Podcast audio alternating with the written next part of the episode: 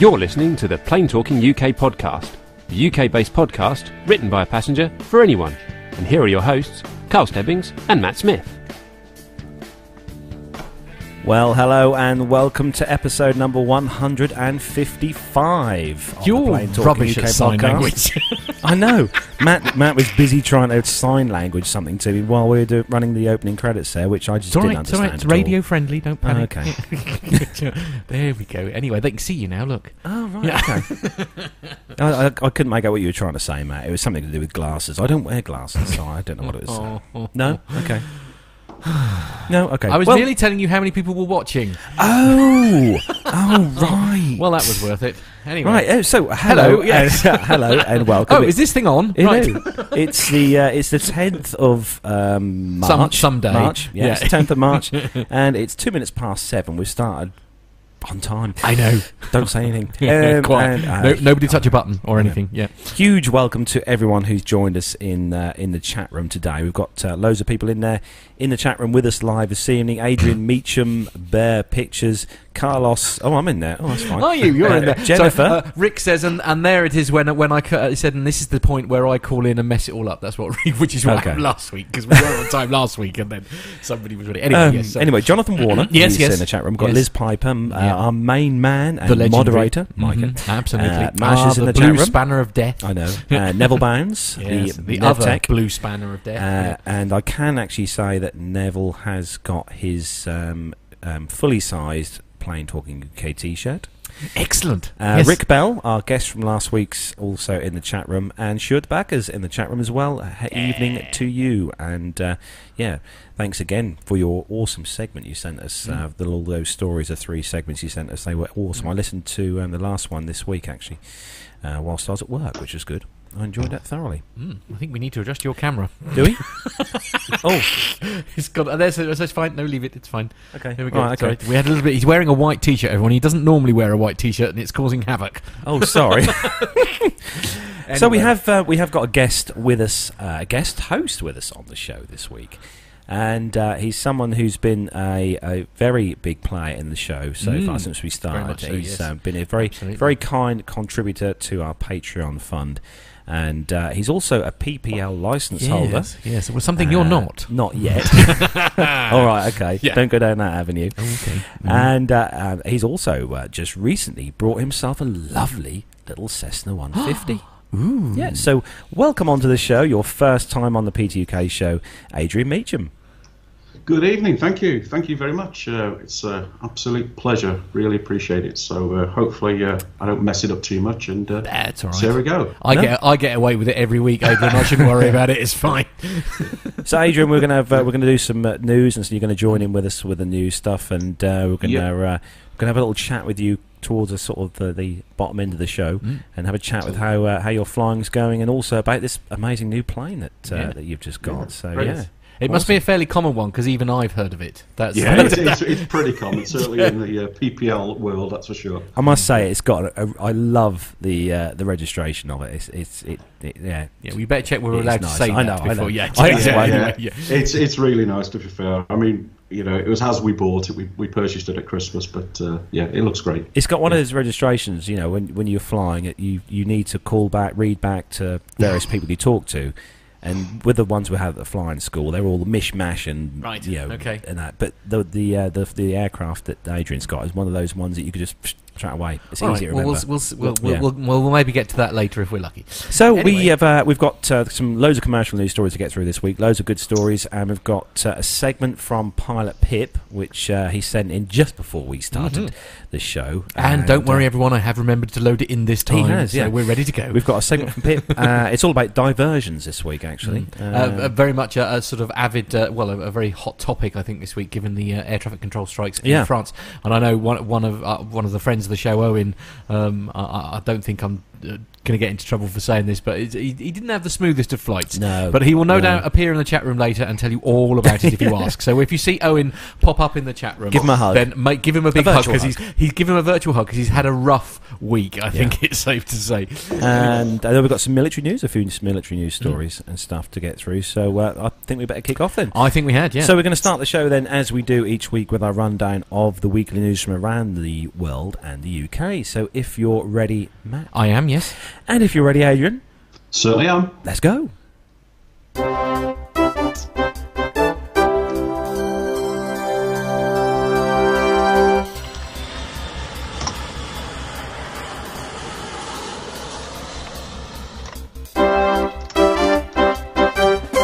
So, kicking off this week's first news story, then, it's on the mirror.co.uk website, another one of the fabulous newspapers here in the UK.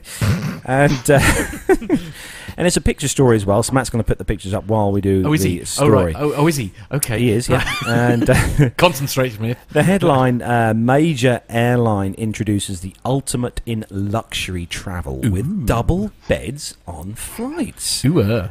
Oh, uh. So uh, the story goes uh, one of the world's major airlines has introduced the ultimate in luxury travel, putting double beds on their flights.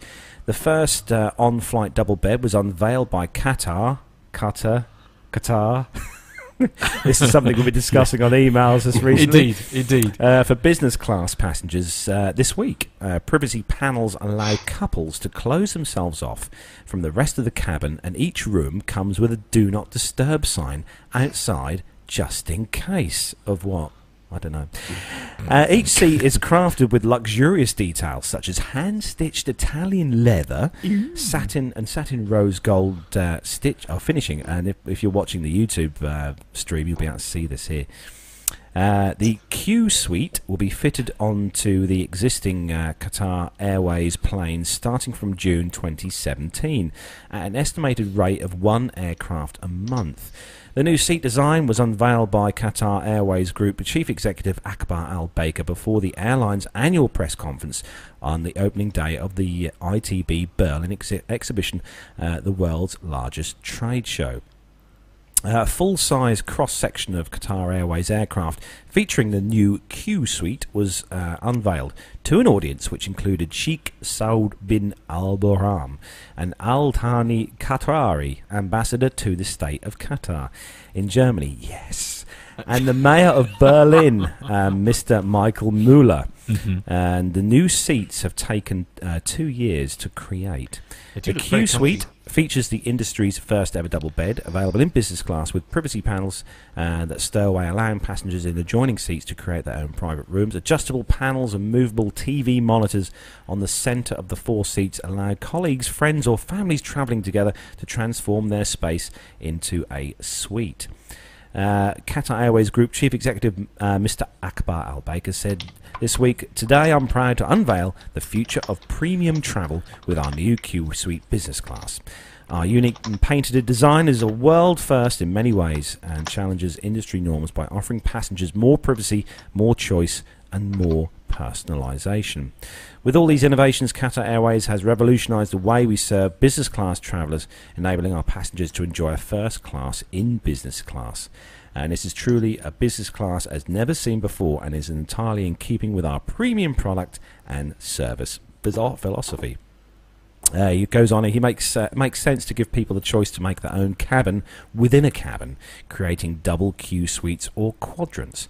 Now I've been looking at these pictures while I've been while I've been reading through the story here, and they just it is it's it's amazing. It is. Uh, Honestly, it's we the were looking way at to the, uh, travel. we were looking at, as I say, we were just playing the, the promotional video that they've uh, that uh, Cutter, I believe, is how it's officially pronounced. Um, had had uh, We'll had get emails and it's- about it. No it's doubt. really amazing. Well, I've had it from a fairly reliable res- resource, shall we say, Hmm. that apparently is officially Cutter. So uh, I'd like to say that the argument is well and truly over, but uh, But it looking at the pictures, though, when you're seated Mm. in these bit little segments, Mm, uh, yeah, the and the bed looks so comfortable. The bed looks so comfortable.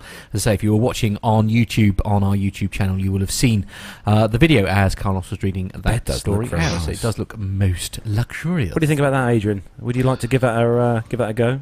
It looks pretty good. I mean, I think you did pretty well actually not saying the three words Mile High Club during that because it was, written all over. Yeah, yeah, In yeah. fact, You should have saved this story for uh, Yeah. when uh, Captain Al was next on. Oh, dear. No, had- no, he would have no. had a night of this one. yeah, so, yeah, it looks pretty impressive, must say. Um, Can't wait. not for me though. I don't think it's. Uh, Yeah. Yeah. I'll be interested to see just how much that costs to fly business class on. Uh, uh, one to try that million pounds. What, I don't, don't think it's that much. I mean, I'm, I'm guessing it's probably going to be in the tens of thousands, I'd imagine, for Mm. this in business class. But um, Indeed. yeah, if Yeah. Uh, if you're listening, if you're listening, uh, uh, Mr. Al Akbar ba- uh, Baker Akbar, Right. yeah, okay. just, Contact um, the Plain yeah, Talking give UK podcast. We'd be delighted to road test your uh, your wonderful suite for I you. know. Yeah, free of charge. Free I, of I charge, should yeah. stress. Yeah, we're, We don't we're happy we to do it for free. We We won't don't charge. charge. We're, we're very reasonable like that. We might even make a promotional video of our own. Yeah, Yeah. we can do, yeah. Absolutely. Yeah, yeah. So our next story, Our next on. story, yes. Now this is an unusual story here because it is referring to what is usually our our uh, number two story, Mm, yeah, yeah, yeah. shall we say? And I think Yeah. this is actually a story that uh, Owen, Owen sent me, uh, I think, uh, as well. Uh, and it is uh, the Telegraph is the newspaper, uh, so a quality, an actual quality rag here in the UK, uh, and it's uh, oh, it was slightly worrying, really. British Airways to offer less legroom than Ryanair on short haul flights. Hmm. Let's see what uh, Nevtech has to say about that, shall we? British Airways is cutting the amount of legroom for economy passengers on short haul flights by squeezing two more rows of seats onto its Airbus aircraft. Wow. The airline will reduce the gap between the seats from 30 inches to 29 inches on the A320 and the A321 planes in its fleet, meaning it will offer the same legroom as EasyJet. Ryanair, on the other hand, gives its passengers 30 inches of legroom. EasyJet flies uh, the A19, uh, so the A19 and the A320 uh, planes on its short haul flights, while Ryanair uses Boeing 737 800s, uh, 738 aircraft. Uh, Ryanair will also began rolling out new slimline seats in the cabins of its new uh, Boeing 8, Boeing 380 aircraft. A380. Uh, no, but where does it say that? Does it say that really? Uh, so yeah, it says Ryanair also began rolling out new slimline seats in the cabins of its new Boeing 380 aircraft last year. No, I think that's supposed to say 737 800. Right, okay, good. Well, well done, the Daily Telegraph. I repeat, well done, the Daily Telegraph. Each one of these new made up aeroplanes, uh, uh, with the new delivery features Boeing's new Skyline interiors, a spokesman said, with slimline seats that bring the pitch seat pitch to 31 Mm. which is much, much more like it. So the move by BA follows its efforts to offer a, f- a service more akin to that of its budget rivals by scrapping the free snacks and drink passengers used to get in economy class on short haul flights. BA said it's, it is increasing the number of seats in order to be able to offer customers lower fares. We will be flying more than 78 short haul destinations this year, with fares starting as low as £39, a spokesman said, so we can keep fares low from next year. We're making a small increase to the number of seats on our A320 and A321 fleet. The airline said that its customers uh, choose it because it offers quality and value in all areas. We fly to and from main airports with good onward transport links at the times of day our customers want to travel, its spokesman also added. Uh, but there are those who will see this new direction as an error. Nick Trend, Telegraph Travel's consumer editor, said that this strikes me as a significant mistake by by BA. If it was, uh, if it has one invaluable asset as an airline, it is that many customers still believe that they get a better experience flying with BA than they do the cheaper alternatives, such as Ryanair and EasyJet. That's a hard reputation to win and a very, very easy one to lose. Others questioned whether it was a good idea for BA to attempt to follow the no frills model on short haul flights. BA are playing a dangerous game if they're trying to battle the budget airlines head on, said Hannah Maundrell of finance website money.co.uk. They should look at uh, what happened in the supermarket sector before they make any further cuts. Trying to compete with budget brands purely on price didn't work. Uh, didn't work there, and I'm doubtful whether it will work here either. Great customer service is what coaxes customers customers into spending more, and that is one area where BA simply cannot afford to compromise.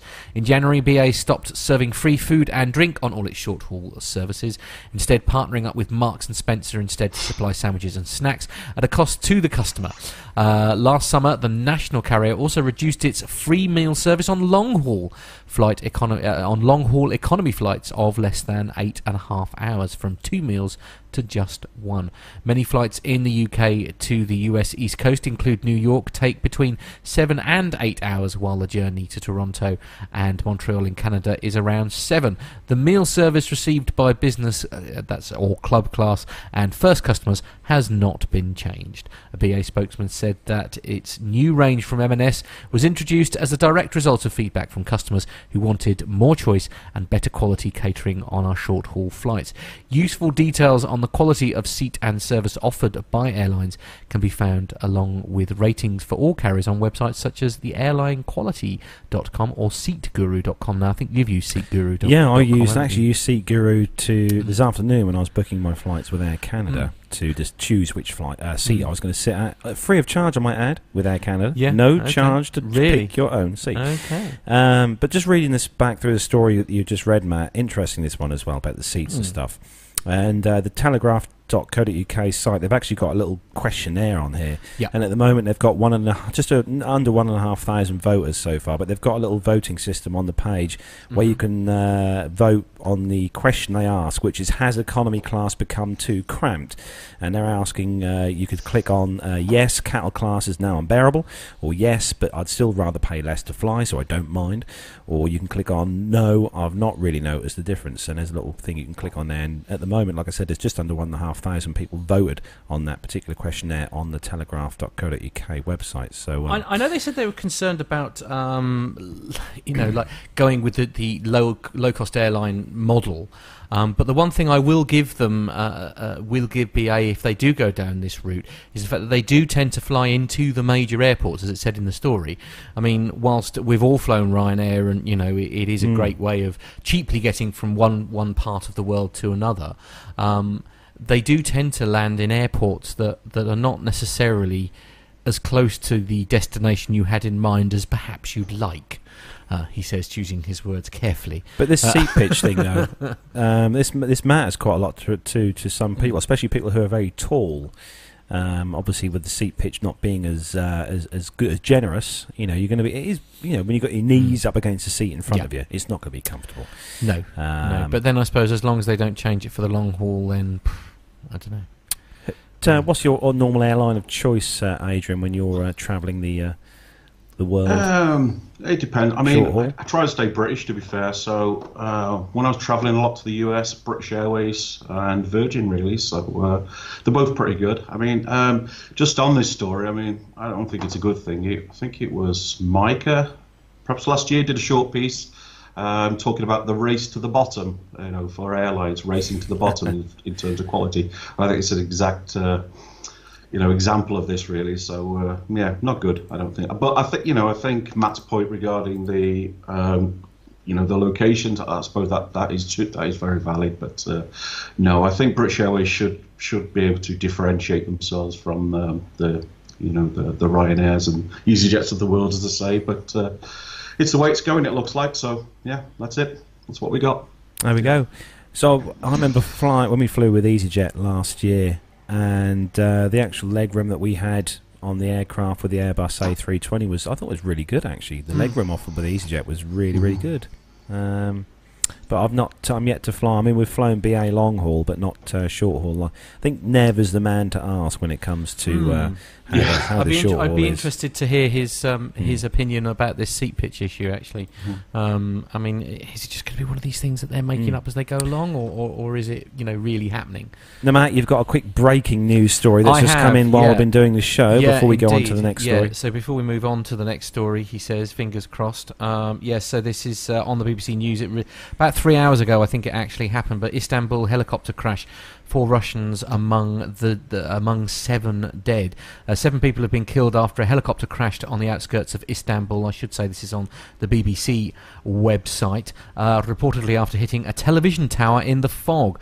The Sikorsky helicopter, owned by a Turkish company, was carrying four Russian guests, a Turkish executive and two pilots. It crashed on a highway in a place I can't even begin to pronounce. Uh, district after taking off from Ataturk. Atak yeah. uh, airport, uh, Governor Vasip Sahin has said uh, the cause of the crash is very much under investigation at this time. Taxi driver.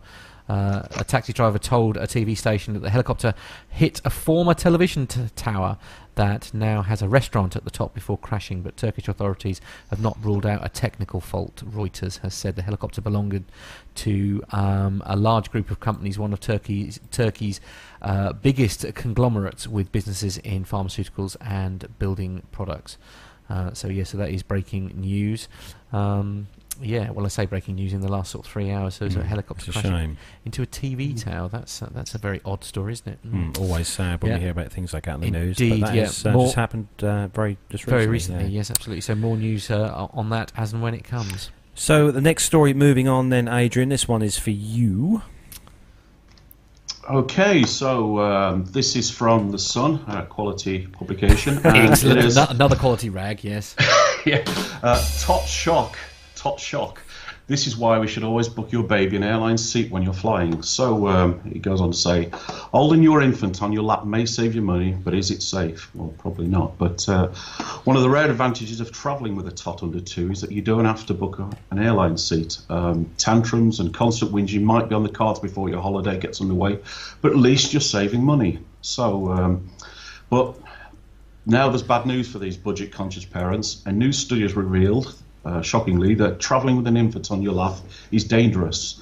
And uh, research by a US hospital has found that under twos falling off laps was the second most common onboard injury for kids under 18. Okay.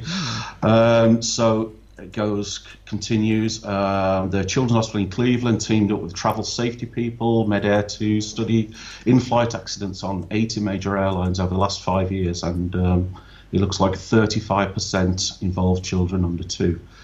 Um, then uh, it goes on to say burns from hot drinks were the most common cause of injuries for the tots, followed by, as previously said, falling off the laps of parents. And the study concluded if you can afford it, you should purchase infants a seat rather than have, a, have them travel as a lap infant. Um, so, uh, yeah, yeah, it's uh, pretty obvious, but you know, I can imagine. I mean, if you've got a you know, if you've got a child under two, I mean, the temptation not to buy a, a ticket that could be Absolutely. four, five hundred Yeah. pounds would be, uh, Yeah.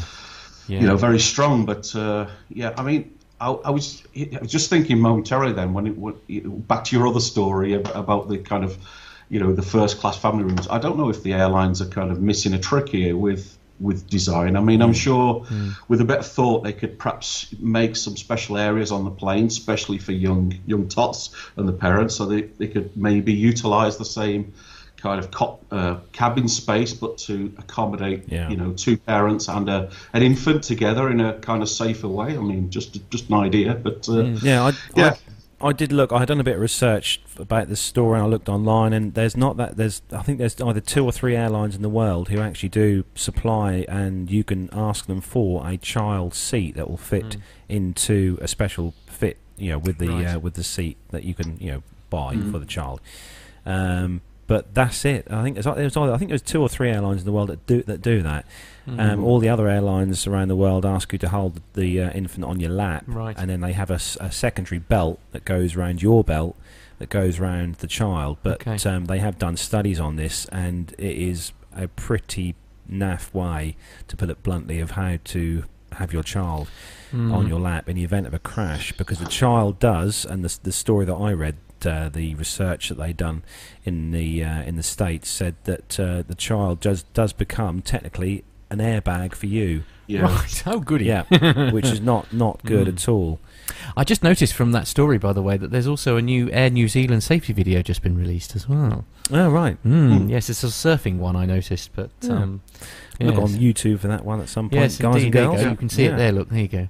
But, uh, Yeah. yeah, absolutely. So uh, look that up for if you want to have a look at. As I say, they're quite famous for their. Uh, um, Do you know, I'm surprised. You know, I'm surprised aren't airlines don't have ISOFIX mounts on their seats because uh, all cars in the U- I, take it the cars in the US probably have them as well. ISOFIX mounts where you can they have special purpose pound, uh, purpose built mounts on car seats that you can Mhm. put car Oh right, uh, yes. baby Yeah, seats onto. They're called ISOFIX. right. Okay. Um, I would Yeah, I didn't know uh, that. Yeah, Yeah. I'm surprised airlines don't kind well, of do something like that Mm, mm. on a few seats anyway.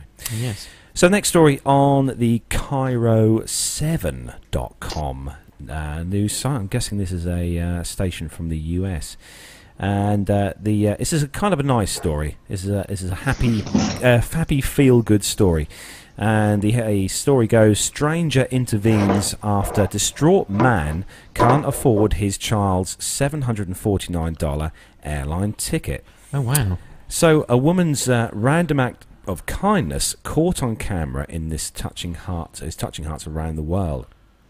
Uh, while checking in for a flight this week, an airline agent told a man that his daughter could not fly without a ticket.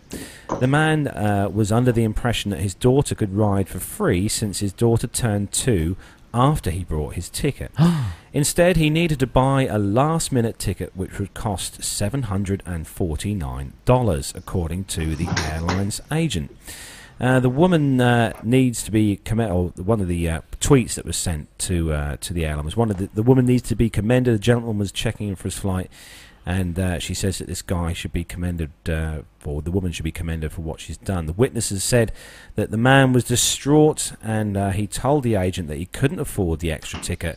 Uh, then stepped aside to make a phone call. The woman overheard the exchange and approached the man, speaking to him for a few minutes.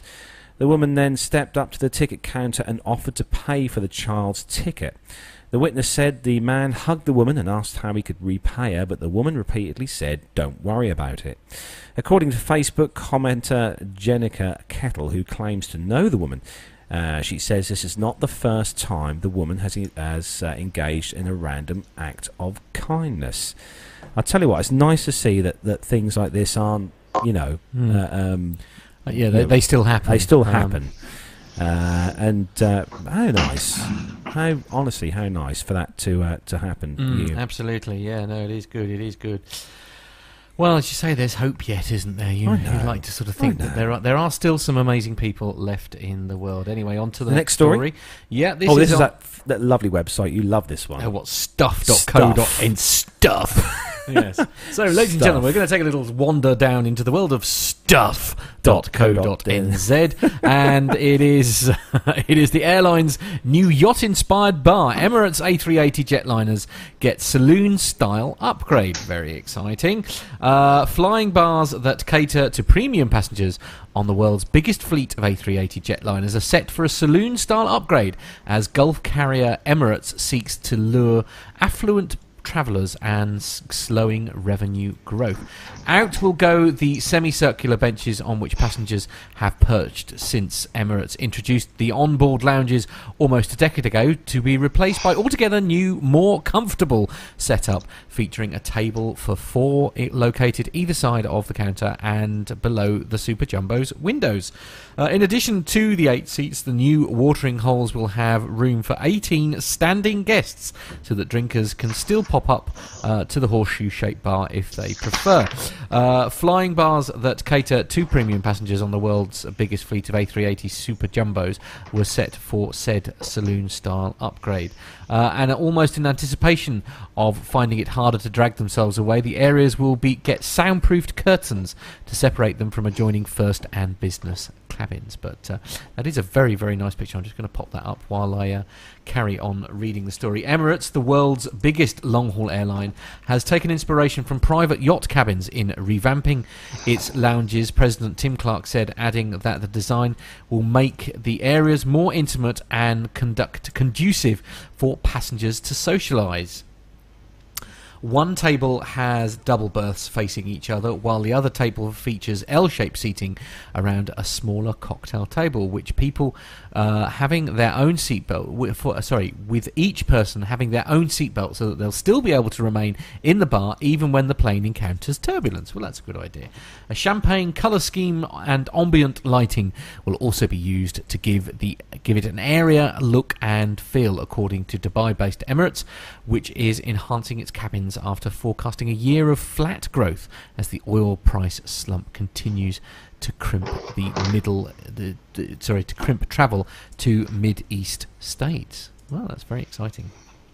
Looking very nice there, it has to be said. I know, I know, those- Absolutely.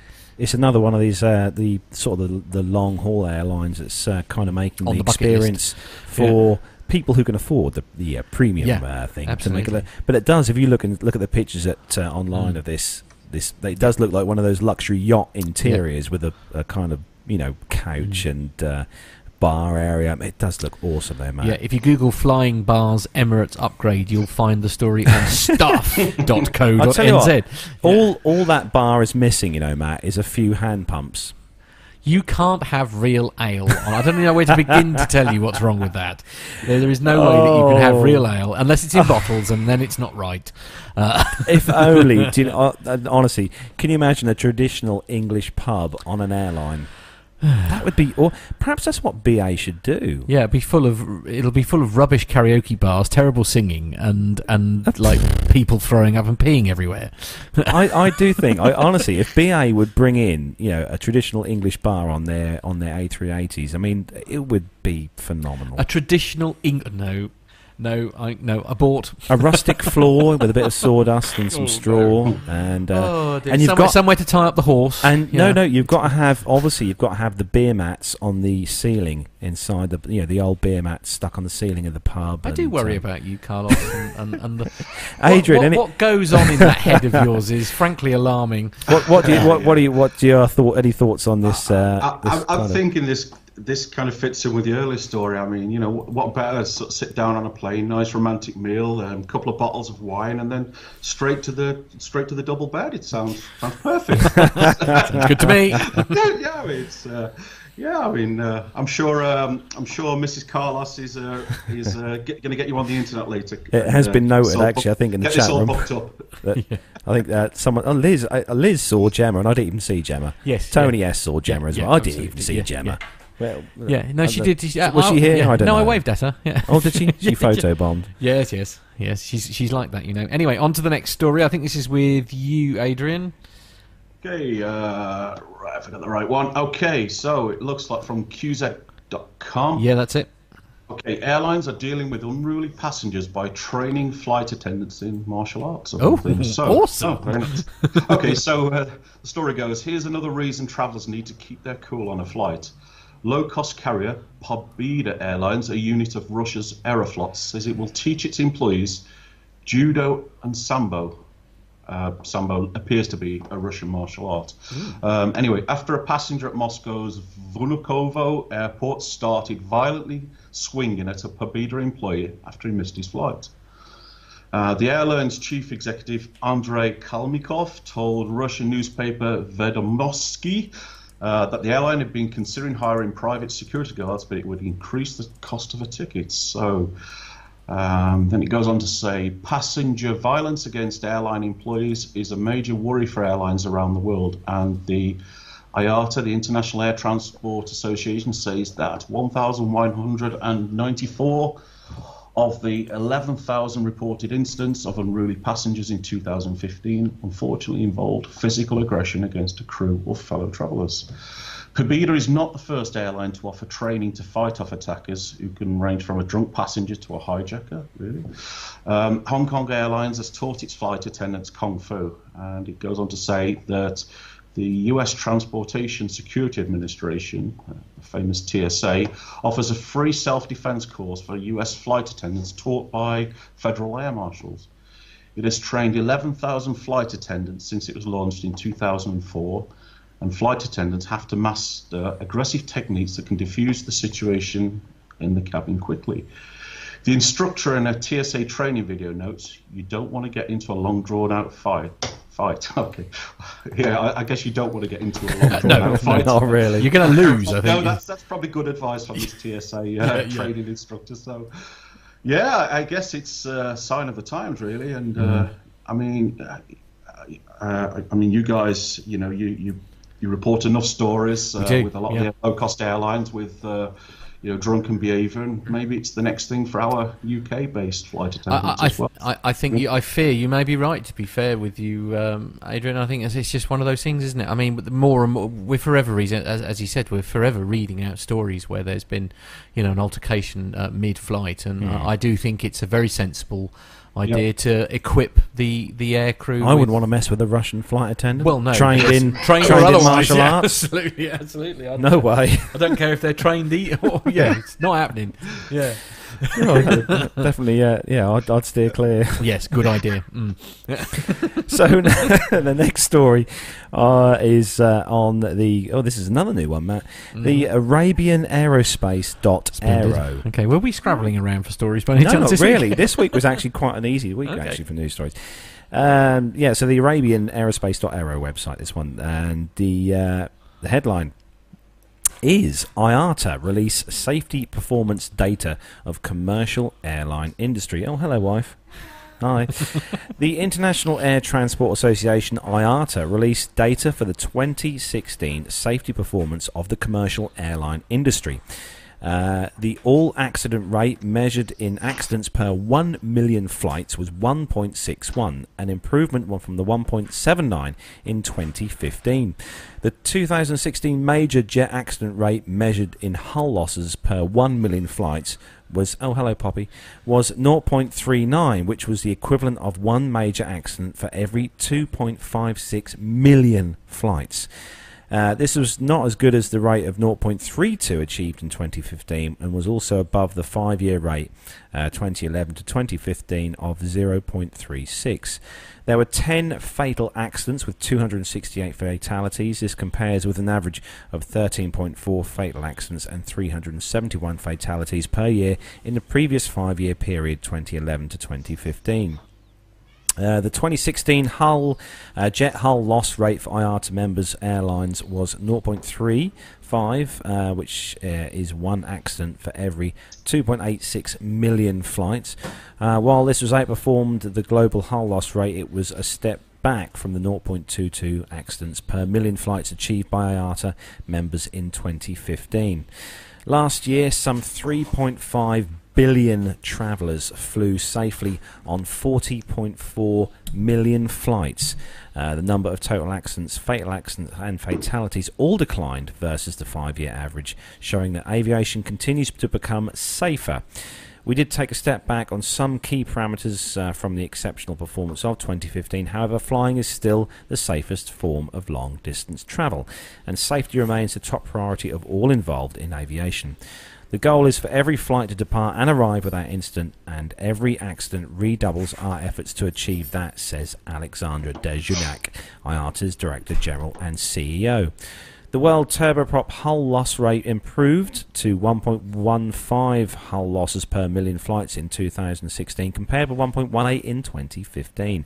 And the five year rate 2011 till 2015 of 2.84 all regions except the CIS saw their turboprop safety performance improve in 2016 when compared to the respective five year rates. In 2016, the accident rate for IOSA members was nearly twice as good for non IOSA airlines 1.25 versus 2.36, and it was more than three times better over the previous five years. IOSA has created a standard that is comparable on a world basis, enabling maximizing joint use of audit reports. All IATA members are required to maintain their IOSA regulation or registration, and there are currently 413 airlines on the registry, of which 144 are non-IATA members. This is an additional testament to IOSA and our role in 2017. IOSA will be strengthened and transformed into a digital program. So basically, air travel is incredibly safe. Right. I mean, to have a, a, a figure, you know, um, um, in the in the million, you know, uh, Yeah. one major accident for every 2.56 million flights. Mhm. Yes. Yeah. That is, I mean, you couldn't you know road travel, you No, do- you- no, they- the, the, definitely the not. figures No, would be totally you know different They'd to be that. hideous, frankly. And I'm pretty sure Adrian, you prefer a fly than to drive. Oh, absolutely, yeah, yeah. There's no question. I mean, the most dangerous part of any any flight is driving to the airport. There's no question about it. So, uh, yeah, but uh, that doesn't uh, mean a lot to uh, you know for people who are scared of flying, like uh, like Matt and to some extent, yeah, and- and my wife as well, a little bit to be fair. But uh, Oh. yeah, she's another one. But uh, no, no. I mean, yeah, 3.8 billion travellers last year flew safely. I mean, that's just incredible. They are. I, I, I, sh- I should just say, interrupting our, our, our aviation-related chat, that What's Carlos, I didn't realise you've done it to me again. There's rugby on the telly, and we're here doing this. What's rugby? What do you mean? What's ru- oh, honestly, you're useless. Well, it, oh, sport. Yeah, sport. Yeah, yeah, Oh, yeah. Well, I, sorry. I, I've just been sent a picture by Jonathan actually, and he's he's got he, he's got a headache because he's got us in one ear and he's got the rugby on the other, and so he's he's nicked his daughter's teddy. Look, I'm going to pop this pic- picture up. I hope he doesn't mind. Uh, he's nicked his daughter's teddy, so he's got uh, quite rightly he's got us on the big TV, uh, and then and then next to Oh, it I he's got love uh, it. he's Awesome. got um, the the rugby propped on, up that- by is that daughter's teddy. I telly. look which- like? Uh, that is Blimey. what you look like, yeah, Okay. absolutely. Anyway, yes, sorry, yes. So apologies to those who are listening to the audio-only version of that. That made no sense. But anyway, So anyway, so the the, story the story is then that it's safe Oh, to, right, yeah, safer to fly yeah. than to drive. Yeah. There we Okay. Yes. Well, uh, uh, that's a bit of a non-story. I thought that was a, a, a given anyway. Yeah. So next story is for you, Matt, and this is a really this is another one of these really nice stories because Mm. it's uh, it's it's about an airline that we talked about. I think it was live the last week or the week before that was dropping the uh, Hello Kitty um, logos. Oh and stuff in yes, yes, planes. yes, yes. But they've Yep. they've got uh, they've got a nice logo on here. Like They this. have indeed. Yes, the whole thing looks it looks pretty lovely. So this is on the USA Today website. Is that the one I'm looking for? yes. So and this is uh, the headline is airline will paint Airbus A380 like a giant sea turtle, Hmm? which is uh, very like sort of the, the Hello Kitty. Uh, sort of thing. So, Japanese carrier All Nippon Airways or ANA uh, will give its first a- its first Airbus A380 a giant sea turtle paint job. ANA placed an order for three A380s in 2016, saying it planned to deploy them on international routes. ANA's first A380 uh, flight is expected to come in uh, the spring of 2019 when the carrier will launch the aircraft on its route between Tokyo and Honolulu. ANA's Flying Honu uh, livery uh, comes after nearly 2,200 people submitted entries in a paint the air in, the paint the plane contest. The airline opened to select uh, a unique look for the first A380, the world's largest passenger jet. Um, where are we? ANA says that an in-house selection committee chose the design submitted by Chihiro Ma- Masuka of Toko- Tokyo, uh, who proposed a concept titled Sea Turtle Family.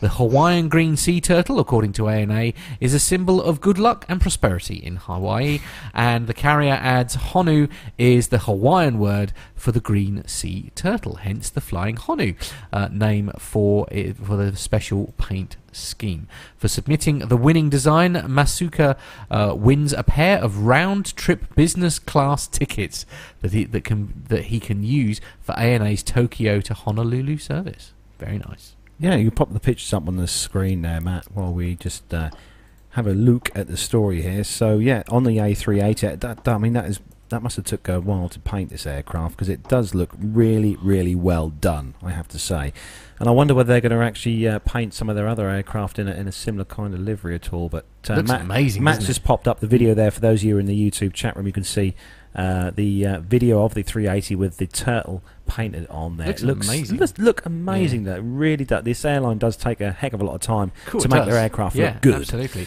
I mean, yeah, I, I, at least at this time, of course, because they have kept the, the company's logo on the tail fin, uh, because that was the only trouble with the Hello Kitty thing. You were never 100% sure who the who the airline was, actually yeah. was. I don't know if that's actually real or well. I think that may just be a, a knock-up. A 'cause slightly they- yeah. computer generated one, but yeah, a that is CGI uh, still good. It's still it's- really it's good. lovely, isn't it? Yes. But Love if you want to, um, if you want to see that, I mean, if you go over, I mean, this this one's on the USAToday.com site. Mm. Yeah. Um, but if you take yourself, I'm pretty sure that if you Google um, ANA's uh, turtle paint Yeah. job on the 380, you'll be able to find some pictures Yep. of this. But it does look really, really good. And, it does. Uh, yeah. It looks, it looks More airlines champion. should follow suit. I think ANA so. There's and- nothing and wrong with a paint bit of harmless aircraft fun, with, is there? um, with stuff. Do you like that one, uh, Adrian? What about I think it looks really good actually, and uh, especially on a 380 because, uh, as we know, the 380 isn't the nicest looking aeroplane ever built. But uh, this this this has definitely made it look really nice. Oh, Captain Nick, Oh, calm no. down, Oh, calm Nick- down, no, Captain no, Nick. no, I mean, I mean, the 380 is a, an excellent uh, plane to be on, but uh, just looking at it from the outside, it's a bit. But no, this looks really good. It's a real, real good effort, and uh, yeah, looks You don't good. you don't fancy trying a kind of paint scheme like this on the 150 in Adrian? Well, you never know. You never, next year, yeah, I might, I might get some inspiration here. Yeah, absolutely. Uh, yeah, I mean, it, it's. I noticed they, they put it out to uh, you know to a poll to pick up the paint scheme. So uh, you know, which is always dangerous. You remember the boat in the boat face? Uh, Yeah, oh, no, last yeah, year? yeah. So, yeah, so I'm glad they did the, um, the selection in house, shall we say, from because uh, I can imagine what some of the uh, nominated paintings. would Plainy, be, Mc, but- Plainy McPlain face. Yeah, Yeah. yeah, indeed. I, sh- I should just. Uh, sorry to interrupt this uh, aviation-related podcast, but uh, This more, better not be rugby more results. sports, more sports news uh, from Pilot Pip. Actually, hello from the Squash Club. Help, I'm losing two one. Oh, Uh, poor Pip. Pip's evening of squash is not going according to plan. It would seem. So never mind. Never mind. well, Adrian, the next story uh, is uh, is for you. Okay, so it's another one from the Telegraph, the paper that bought, bought you the Boeing 380. yes, I know. I know. It's just horrific, isn't it? Oh, well, dear. Okay. So, uh, so this uh, this story is uh, the headline is revealed the airline that charges most for in-flight food and drink, and uh, so the era of free food and drink on short-haul travel is well and truly over. With just eight of the 22 most popular airlines in Europe still serving passengers complimentary snacks or beverages. Uh, what's more is that the cost of in flight eating and drinking can be prohibitive and varies greatly from carrier to carrier. According to new research, some customers are paying nearly £10 for a gin and tonic. So then there goes on to be a, a quick list here of um, the cost of dining. It's headed the cost of dining at 35,000 feet, and it's listing various. Uh, var- let's just skim through here. And it looks like at the top or the bottom, however you want to look at it, the most expensive is Icelandair with £14.45. That's for a cost of a sandwich, crisps, wine, And- and a hot drink. and a drink. Oh, and a wine, and a wine. Okay. So, uh, But the There cheapest Air Eurowings, eleven pounds eighty. hmm I mean, it depends how big the sandwich is, I suppose. And Yeah, uh, I- I guess. and I'm guessing the wine's a small bottle of wine. yeah, But, um, That's probably the sort of glass size, isn't it?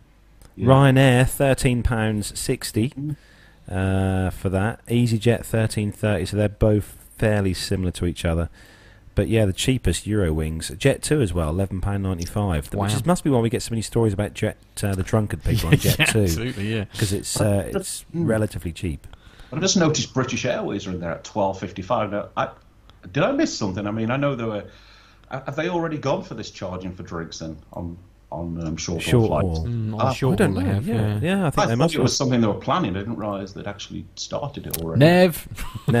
Yeah, Nev. where is, where is Sir Never yeah, yeah. Yeah. Yes. Monarch uh, Monarch Airlines, thirteen pounds ten pence Mm. uh, for that uh, on there. Uh, Flybe on there. I mean, our local airline here uh, from uh, Norwich International Airport, Flybe, twelve pounds thirty for that.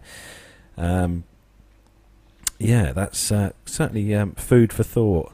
Oh, it's got a beer list as well down the bottom. Cost of a beer on a plane, and the cheapest is again Eurowings with two fifty five, and no surprise, Icelandair is five pound ten for a beer on a plane. With And I bet with they're not pints. No, No, well, I shouldn't no, think so. indeed. No, uh, BA four quid with that one for a beer. I mean, it just it depends. I suppose it depends on what beer these are. I think as Mm. well. Yeah. But uh, there we go.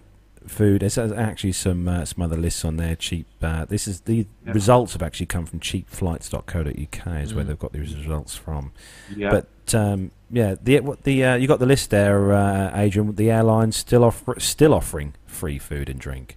Yeah, we've got them there. So we got um, uh, eight of them. We've got Air France, Austrian, Alitalia, BMI, KLM, Lufthansa, TAP Portugal, and Swiss. They're still offering free food and drink on their uh, on their short haul flights. And Andrew Shelton, the managing director of Cheap Flights, said. Passengers should consider bringing their own food. Uh, not so sure about that because uh, uh, it's pretty much what they do in the US on internal flights, and uh, having experienced it, it's, it's not always good when you're sitting next to somebody with uh, eating a family bucket of KFC or whatever. But uh, looks like it's it's heading this way as well. So there we go. That's what we got. So there we go. Sorry, we're just looking at various things here that are coming through to the studio, messages and stuff. Far too much data f- I know. pinging its way over here at the moment. I blame Micah. I know. so the next story, uh, the next story is uh, actually a story that was sent in to us by uh, Owen. Oh, right, yes, he's, Yeah. he has had a busy uh, few Owen days. sent, Owen sent this one in. Uh, say, actually, he meant, uh, sent this through as a message to me this Mm. afternoon.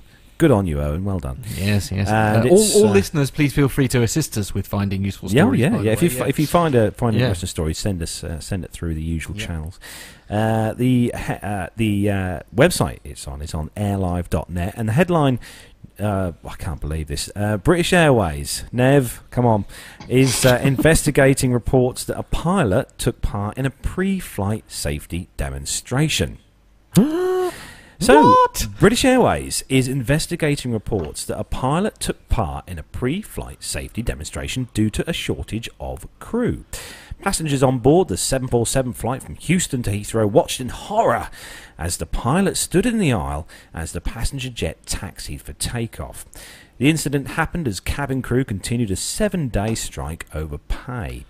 British Airways told The Sun it was investigating, but the flight had a sufficient number, it says sufficient in quotations, number of pilots and crew. Replying to uh, Joe on Twitter, BA said that we normally have two pilots on each flight. Uh, Joe, I hope this clarifies matters. Uh, it says uh, it shows it shows the tweet that was sent here by uh, uh, Joe Osborne here, and it says the tweet says we're short of crew today, so the pilot is helping with the safety demo. Want me to do it so he can fly the plane? Uh, quite an interesting try. I'd, I'd quite happily do the safety demonstration if Right, someone asked. Okay. Uh, but uh, I mean, I don't think things are that bad at BA that they have to have the pilots do the safety demonstration. I mean, yeah, Well, that's um, certainly a first. I, I don't really know what to say to that. Um, it's But alarming. I, I, it, it, I have I've ha- had the captain of a of a aircraft do the the uh, safety demonstration for me. Have you? Yeah, it was on a de Havilland Twin Otter float plane in the Maldives. That Maldives. does not count. where there were no crew, and That there was just not a, uh, a captain and first officer, and uh, they they put the they done the demonstration for us before we took off. I'm going to ignore you now. So there You're just making stuff up as you go along. It's just I'm guessing, Adrian, this is something you've never seen before. The uh, captain No, or FO no. doing uh, safety demonstrations in the uh, in the Hmm. cabin. No, no, I'm, was. Did I get I'm sure right? Nev's got something to the, say. The plane was actually taxiing as well. This this can't be right. It must have been a third pilot, surely. yeah. Yeah. It might have I been mean- somebody deadheading, perhaps. Perhaps that's what it was. it yeah, was somebody that's, that's deadheading I'm back to yeah. I mean, if, Yeah. I mean, I'm guessing if that plane was moving, there was there was two pilots up well, front the, with d- the the door, door would have been locked, locked. wouldn't it? Yeah, absolutely. Yeah, this is this is the thing because it, yeah, it, it, Yeah. well, I, I don't know. There's- Yeah, I think I think Yeah. uh, they, I think I fear, and I know it wasn't the Sun that we're reading it from, but it did mention the Sun as its source. I fear that perhaps some very valuable and relevant information might have possibly been missing. Omitted. f- omitted to make the story more sensational. I make you right. Yeah, yeah. Hmm.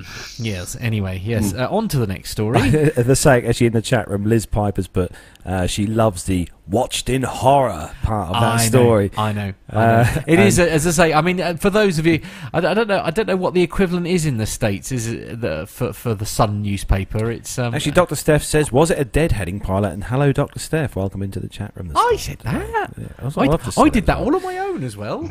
I ain't got the chat room in front of me. Right. God, I've gone very Norfolk. Then I sound like you. I know. Yeah. All right, my boy.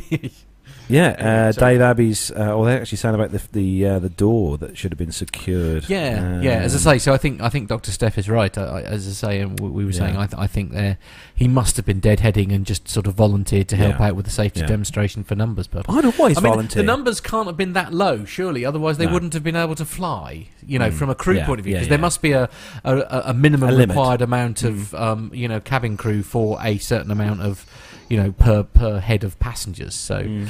yeah, I, I think we we don't have all the information there. I think. so moving on to the next story, Matt Yes. is uh, this one's for Yeah. you. It's good news as well for uh, Captain Nick. This one, Is it right? yeah. Okay. Why don't I believe you? Uh, thebizjournals.com.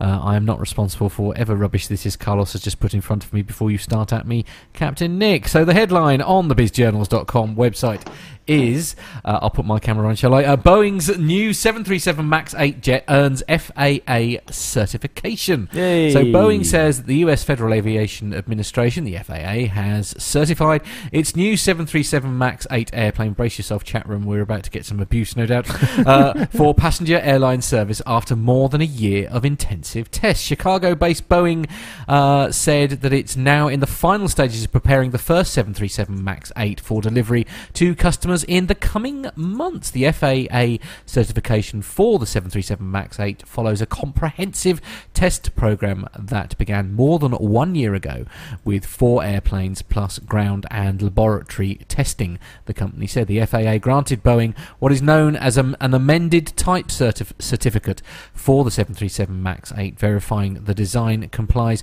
with required US aviation regulations and is safe and reliable. Kevin Leverkuhn who is the Vice President and General Manager of Boeing Commercial Airplanes 737 MAX program, praised the dedication and commitment of the entire MAX team for its hard work throughout the process from airplane design to the flight testing. The Renton team looks forward to delivering superior efficiency, reliability, and design to our customers as they start to receive their aircraft in the next few months. Uh, the uh, 737 MAX 8 is the first in a new family of the 737 Boeing's workhorse single aisle jets. Though Boeing says it's the fastest selling plane in Boeing history, accumulating more than 3,600 orders from 83 customers worldwide, analysts say it's losing more sales battles to rival Airbus and is increasingly popular A321 Neo. Boeing says that the MAX 8 reduces fuel consumption and CO2 emissions by an additional 14% over today's most fuel efficient single aisle aeroplanes. Uh, on, a co- on a conference call with aerospace journalists this week, uh, Leverkuhn said that Boeing has already made 13 737 MAX 8 aircraft in Renton.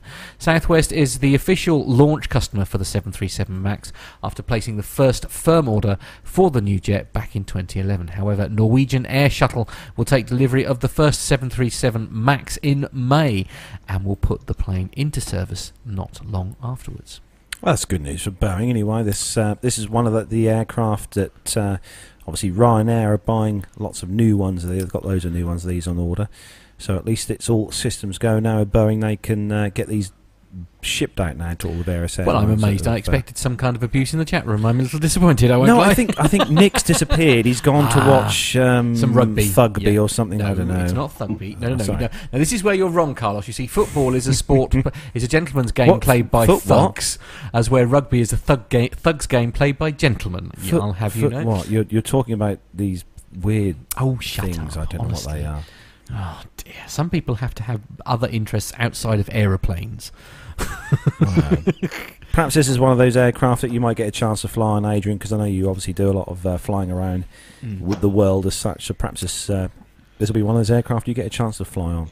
Yeah, I mean, I think, I mean, this is pretty much going to be on the reasonably short haul, isn't it? I think up to probably four how, four hours or something. So I think, uh, obviously, as, you- as you already said, uh, Ryanair are going to be a, a massive purchase of these, and uh, I guess some of the guys similar to those will be. But uh, yeah, I mean, it looks good. I mean, I was kind of surprised uh, that the first order was placed back in 2011, and uh, uh, because I, I mean, I know it's a new plane, but it's a variation of obviously a, Yeah. You know, a It's not 30, massively- year old plane. Yeah. So, but uh, yeah, that that surprised me. Six years. That's uh, that's that's a long time to wait. But uh, Hmm. whether they've had some problems that we, I know they've had a few problems, but uh, I bet one Yeah, of them is battery related. yeah, sure. that always But, uh, seems to be the way. Yeah, but it, it does look it does look kind of um, very very similar to the the 321 Neo. So you can see why they're battling this out together in, in the sales at the moment Mm. because uh, it seems like they they're very very similar. Um, uh, figures for consum- uh, fuel consumption, etc., etc., similar number of passengers. So uh, yeah, I guess it's uh, probably pretty close. So it, I guess it depends if you're a, an Airbus person or a Boeing person. Oh no no no no no! Why would you say that out loud? Oh Dun, no! dun, dun, dun. But I'm definitely neutral on that point. That's, Yeah, uh, I'm glad somebody uh, is. I, I like some of some of both um, both manufacturers. Adrian's, Adrian's probably tried them all. You see, so he, he knows Right. the, the, both the Boeing and, uh, and, and Airbus products, Oh, like the back of his hand. Okay, yes. Moving on to the final story, then, please.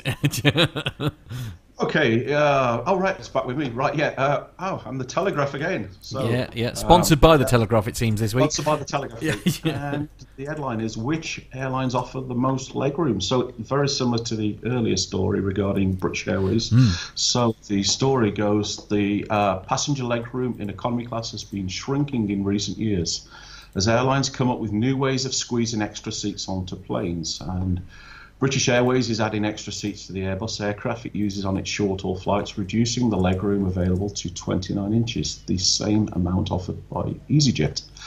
Um, other types of plane in BA, BA's fleet afford economy passengers more room. Ryanair, meanwhile, uses 737 planes that still offer a minimum of 30 inches of legroom. And many airlines flying long haul on Boeing 777s have recently introduced an extra seat to each row, meaning that 10 passengers fly side by side as opposed to the usual nine. So I guess that's changed the th- three, three, three to three, four, three, if I'm right. So Yeah. we now have a. So I'll carry on. Those sitting in the new 10 seat configuration, soon to be uh, flying with BA, Emirates, Etihad, and Air France, will enjoy nearly an inch less side width. Uh, American Airlines has been using the 10 seat configuration since 2014, and uh, you can mention you can compare the legroom available on popular airlines for both short and long haul flights in the tables above and below, with data collected from the previously mentioned seatguru.com. So uh, we won't Um, ma- we won't mention the entire list there, but the, the- No. further down in, in, in the story, it does actually mention there's a little mini top five in this case of the best value leg room per centimeter. Centimetre. So uh, if Really? you're ready, then gents, here we go. Oh, it's a top five. So the best value legroom per centimetre in at Number five. At number five, it's Etihad Airways at seven pounds and twenty six pence. At number four, please, Adrian. It's Delta Airlines at seven pounds and six pence. per Excellent. At number three. And at number three, it's Qatar, Qatar, Qatar, QATAR Airways at six pounds and ninety four pence. And at number two. Running uh, runner up is Air India at five pounds seventy three per centimetre. And finally, at number one. Number one, it's Turkish Airlines at four pounds and ninety seven pence per centimetre. Oh, very good. That's good. best value legroom then. I'm sorry. I I've, I really have got to get out more, haven't I? I'm so sorry. Actually, I'm kind of, you know, the, the, the thing I worry about now is that looking hmm. at the list here in front of me now, it says here which airlines offer the most legroom in long haul economy. yes. And Air Canada is not the most generous, and I've No. just I've just booked my flights to Pitts with Air Good. Right. I'm so pleased. Uh, what a result. Uh, but Yeah. I will. Uh, but they are. Um, they're not the worst. No, okay. Uh, yeah, China Southern's probably Mm. the Thomas. Actually, Thomas Cook is one of the Mm. one of the the um, Oh. tighter ones in there. Okay. Well, All right. hopefully, fingers crossed, I'll get an upgrade. And- right. Okay. If you're yeah, listening, Air Canada, I love you. I love you all. Yeah. All right. Okay. okay then. So coming up in just a moment, we have uh, the legend that is Pilot Pip. Uh, we have a little segment from him, and that's uh, to do with um, diversions. I think, isn't it? Uh, in light of uh, recent problems that they've been having uh, with uh, certain air traffic controllers, but we will gloss over that and move on. But before we do that, I just want to read you, if I may, a lovely email that we received um, um, uh, sort of earlier on in yeah. the month. Yeah, uh, lovely email this one. Absolutely, it was really lovely. So I'll just read it to you. Um, now, uh, regular listeners will know that uh, as I read this, that this is slightly uh, familiar. So, hi, Carlos and Matt. First of all, congratulations on the 150th episode. Already looking forward to the 200th. As promised, I thought I'd send a little feedback of our family trip to Disneyland Paris. We flew with Air France on an Airbus A318 uh, out to Paris Charles de Gaulle and an A320 on the return trip to Birmingham Birmingham Airport. Uh, I have to say that this was a second. Uh, sorry, I have to say this was a second return trip we've had with Air France, and they have been superb on all occasions. And I am surprised I have never heard them in a top ten before. Fantastic service with a free pastry and coffee on the outbound, and a sandwich and coffee on the return. Now we're talking. Uh, Disneyland was, of course, fantastic, and it was worth the holiday to see the smiles on my two girls' faces every single day. We will definitely be returning over the next few years. However, Matt, you may not want to hear the following story. Brace yourselves, here we go. Now, as I'd imagine most people would try to switch off from the outside world while on holiday, my family and I were just pure Disney for the four days we were away, not checking or keeping updated with any news back home in the UK. We were unaware of Storm Doris. The first we heard of it was when a plane was bumping through the clouds on approach to Birmingham Airport. As a keen flyer, even I felt sick as the pilot landed safely before slamming the brakes on the tarmac. My four year old, it has to be said though, uh, it was brilliant and she seemed to think that it was a roller coaster back in Disneyland. The pilot and co pilot really did earn their applause at the end of the flight. I'm sure it was all in a day's work for them. To put it into some context, about an hour later, we watched a Ryanair plane try to land twice, both times pulling up on approach. I believe it then got diverted to Bristol Airport. Thank you both again for an excellent show and giving me a chance to share my story. Love the show, Steve. And uh, uh, love the show, Steve. So uh, thank you. And it says Jason in Coventry on the bottom, which I'm a bit confused about. So I'm not sure whether that's from Steve or Jason in Coventry. But uh, whichever, whoever it is, uh, thank you very much. A lovely email. I'm so glad to hear about Air France and uh, your time in Disneyland. So please, if you would like to send any feedback into the show, uh, it is podcast at planetalkinguk.com. That is our email address, podcast at planetalkinguk.com. You can go to the website, www.planetalkinguk.com, and there is a contact us tab on our website so you can fill in the form and send it to us. Or you can use all the usual Facebook and Twitter channels. This is at Facebook, uh, sorry, it's at Plane Talking UK on um, Twitter, and of course it's Plane Talking UK on Facebook. So, if we're ready, then, ladies and gents, uh, it's time to welcome our uh, in house, he's toilet trained and everything. It's time to welcome our in house pilot friend. It's time to settle down and listen to the legend that is Pilot Pip. Plane safety from the flight deck with Pilot Pip.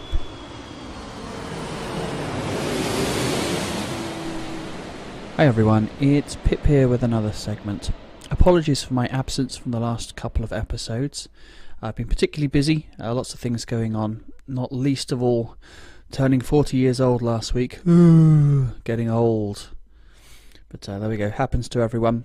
It could be worse, of course. I could be as old as Captain Al, whose birthday it also was just a few days after mine. So happy birthday to Captain Al, who is exceedingly old. But uh, Carlos has issued forth his instructions and has demanded a segment on in flight diversions. So I thought, okay, I can talk a little about that. Um, and I'm going to try and keep it uh, focused more on my end of, of the aviation market as a, a bizjet pilot. Now, you've all heard several times various people on other podcasts, Jeff and Captain Nick, talking about uh, some of the considerations of in flight diversions. Um, but there's a, specifically for, for my job, there are a few other uh, things that are worth thinking about. So I'll try and I'll try and keep it focused on that. But obviously, uh, it doesn't matter what sort of aeroplane you're flying or what operation you're involved in. Uh, an in-flight diversion uh, requires a, lot of the same decision-making skills and a lot of the same considerations to be borne in mind. Now, first of all, I want to touch on a point regarding alternate aerodromes, alternate airports. Now, as part of our pre flight planning, our dispatch department will, or in conjunction with the pilots, or perhaps the pilots themselves, will nominate a alternate aerodrome. So you have your destination aerodrome, the place you're going to, the place you want to take your passengers to, and an alternate aerodrome, somewhere that you can go to if for whatever reason you can't get to your destination. Now, legally, we don't always have to have an alternate aerodrome. Um, if the weather at your destination is above certain uh, minimum requirements and it has various other things, including two separate runways, then in some circumstances you don't actually need to have an alternate aerodrome and you don't need to carry the fuel for that alternate aerodrome. However, we at SafeJets, we always, always, always have an alternate aerodrome as part of the pre-flight planning, and we'll always carry the fuel for that. And I think that's generally a European thing. I know there are other places in the world, particularly in the States, where they frequently don't carry fuel for an alternate aerodrome or have a nominated alternate on their flight plan. And that's perfectly fine and, and legal, and it makes a lot of sense from a, a fuel conservation um, viewpoint. You know, keeping the keeping the fuel bills down. You don't want to carry extra fuel if you don't have to. But certainly for me at SafeJets, we always have an alternate aerodrome uh, for which we carry the fuel. And in fact, even more than that, on top of all the all the minimum fuel requirements, we, if possible, we always also carry an extra 30 minutes of fuel. That's, that's on top of the, the final reserve fuel. We carry an additional 30 minutes of extra fuel if performance allows that. So if our maximum landing weight, maximum takeoff weight, and all that kind of stuff allows, we'll carry that extra fuel. And that's a strategic decision taken by the company um, just to give us a little bit more operational flexibility, to have that little bit of extra flying time to allow us to cater for all sorts of uh, unforeseen events.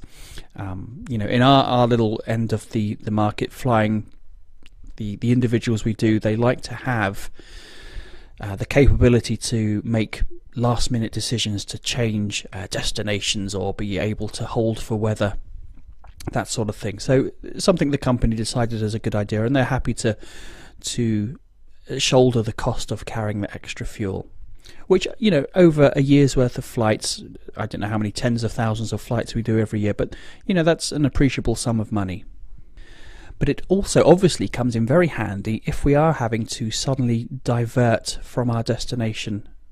Now, why might we be diverting? Well, all kinds of things. Most obviously, and probably more, most often, it will be weather related events. Let's say the, the fog is a little thicker or a little uh, longer lasting than was was forecast, and uh, we can't get in. The, the fog is causing the visibility to be below our approach minima.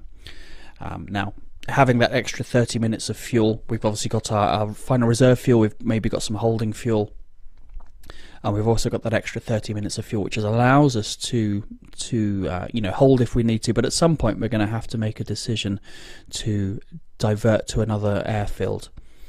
And that may be the alternate airport that we nominated during the pre flight planning, that legally required alternate aerodrome. But here's an interesting thing having nominated a particular airport as an alternate doesn't necessarily mean that we're going to be guaranteed to get into that airport. Now, having an alternate, uh, there are certain minimum legal requirements for the selection of an alternate aerodrome, but that's just a pre flight planning uh, requirement that you have an alternate aerodrome.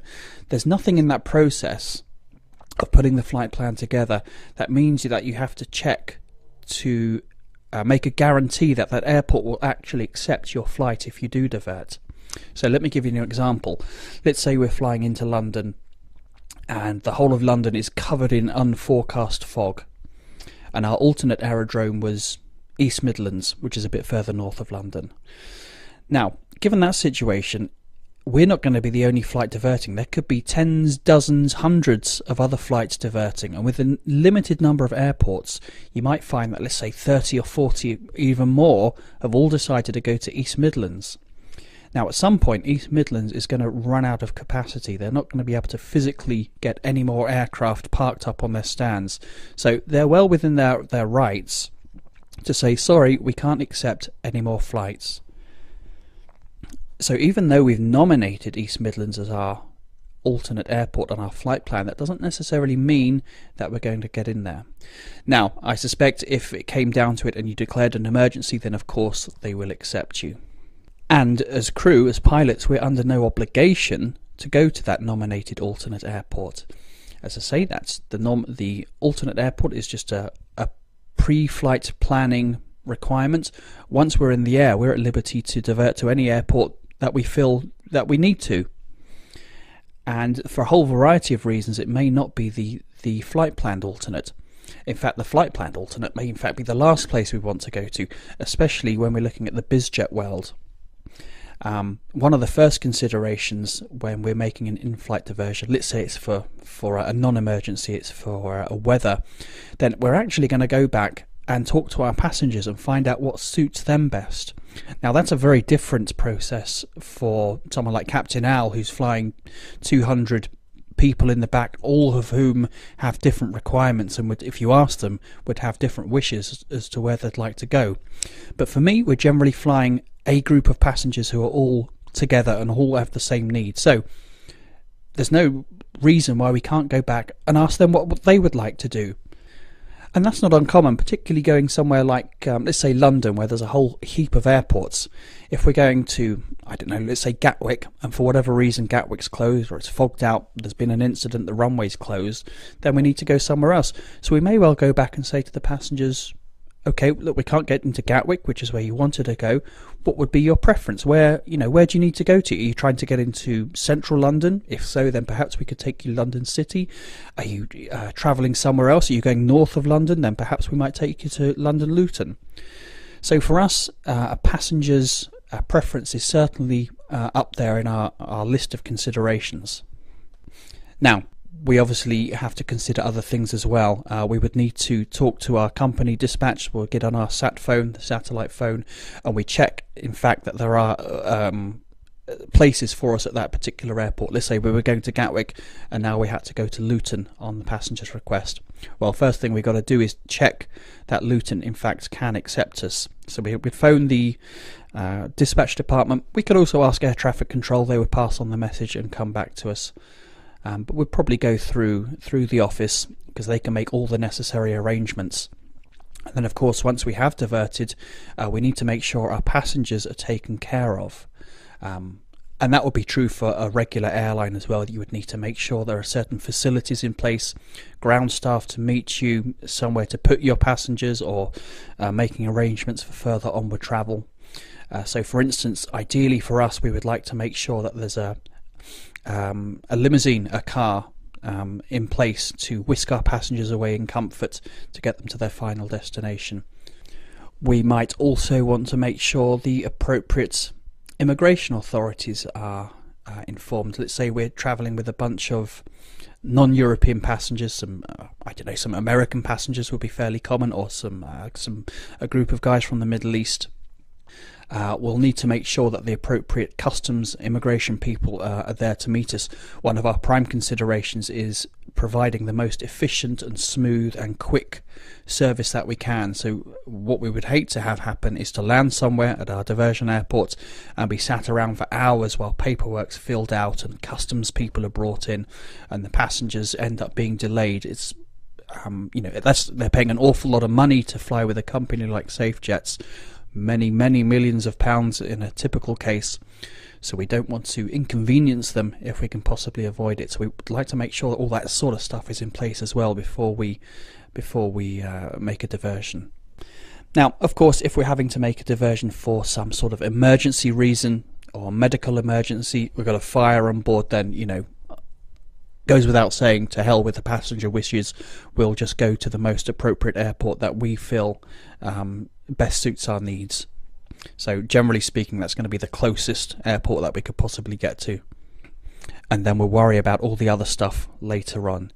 You know, our passengers, although paying a lot of money, they're all sensible enough to know that uh, safety comes first. In fact, that's one of the prime reasons that they pay all that money to fly with us, is because uh, they know that we genuinely put their safety first above their personal convenience.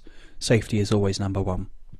Um, what occasionally happens, you might be interested to know, is that we get diverted mid flight on a passenger request. It doesn't happen very often. I could probably only think of one or two examples personally for me over the last 10 years where during the flight the passenger has, has asked us or has had a change of mind and wants to change airport destination altogether.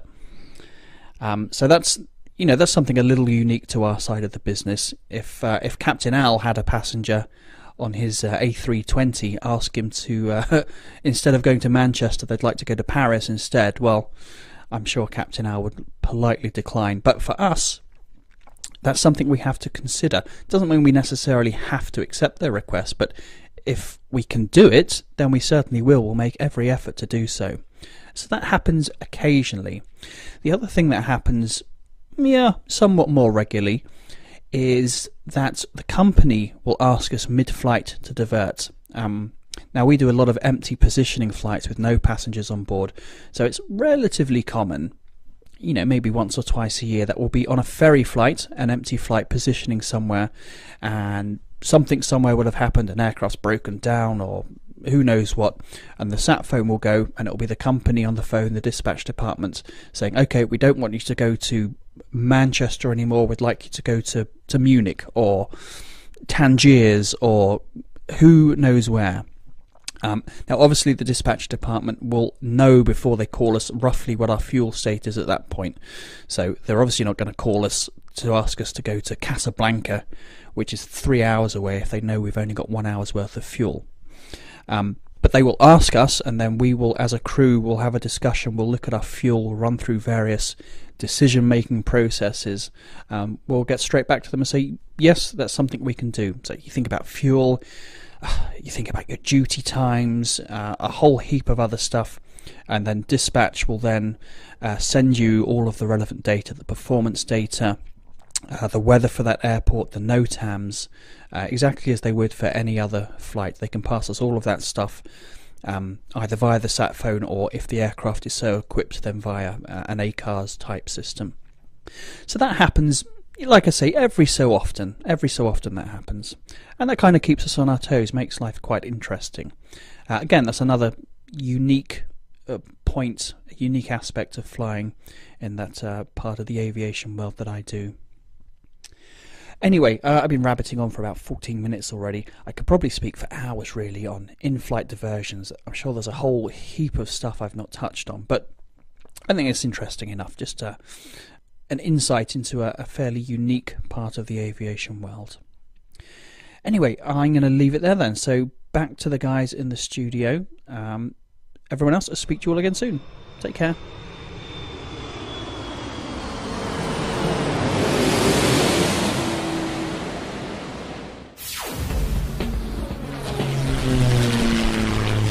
Find this and other great shows at the Aviation Media Network.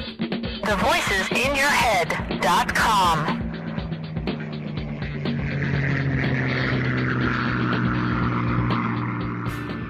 The Plane Talking UK podcast is a voluntary project that aims to keep you informed with the latest aviation related stories from newswires across the globe. Producing our content does cost money though. If you enjoy our show, why not help us keep on the air by making a donation towards the server and website hosting fees through PayPal? Any contributions would be greatly appreciated. Are you an Amazon user? If so, why not do your shopping through the link on our website? There's no cost to yourself, and Amazon pay us a small referral fee on qualifying purchases. To find out more about the show and to meet the team, take yourself to our website www.planetalkinguk.com. Or find us on Facebook at facebook.com forward slash planetalkinguk, on Twitter via at planetalkinguk, or get in touch via email on podcast at planetalkinguk.com. Thanks, Thanks for listening.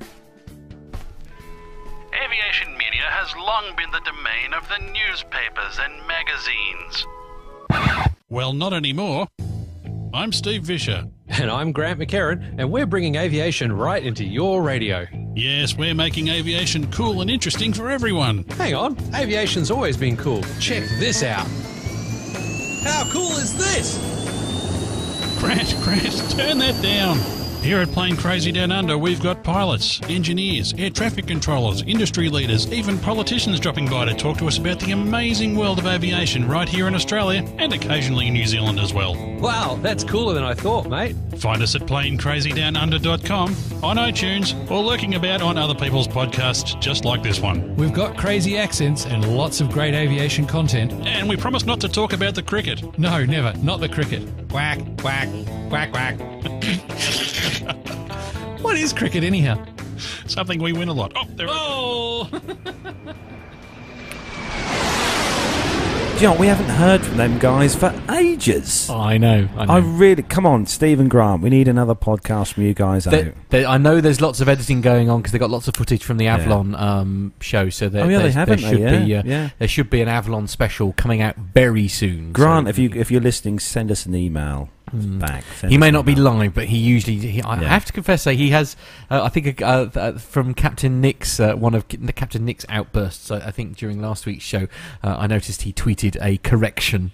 Uh, but anyway, he's So like that. thank you uh, very much to uh, the uh, man that is Pilot The Pip for legendary Pilot sending Pip, yep, uh, for sending that. Very in. on point, it Yeah, has to be said, I yeah. literally, honestly, I literally text him that uh, Mm. topic. Um, uh, just before I left to drive home from the supermarket today, As you do, as you do, and First uh, world problems, I know, and Yeah. he he, he just you know pulls out of the bag like He that. does, so well yeah, done, Pip. Thank you very much. Yes, Don't I- forget, you, you can uh, if you want to find uh, Pip, you can find uh, his podcast over at Plane Safety Podcast over on iTunes. Uh, there we go. Matt's put up on the screen for those of you in the YouTube chat room. Uh, you should already know anyway. uh, www.planesafetypodcast.com is where you will find uh, safety from the flight deck. Yes. Um, so go and go and check out Pip. Actually, I have to say, while, while we're there, while, while this was going on, uh, I noticed we've actually gained an additional listener. Really? Uh, yes, absolutely. You'll like this. Here we go. If you have a look at the screen, Oh, okay. Carlos, there you are. oh, oh, from of the feline Mr. Warner's variety. cat was obviously having a. Um, uh, yeah, watching the old show, which is always Oh, nice. Yeah, oh, yeah, look, yeah, yeah. Absolutely. Beautiful, beautiful. Yeah, indeed. I thought you'd appreciate fellow that. Anyway, feline yes, lover. indeed, indeed. So we're going to go on with some military news. We're going to get those quickly away now, and Yep. uh, and then we're going to have a little chat with uh, We Adrian are, before yep. we finish up today. So we are going to start some uh, military news. If you're ready, Matt. Yes, I am. Yes. And are you there still, Adrian? Sure, yeah, I'm ready. I'm Let's ready. go. That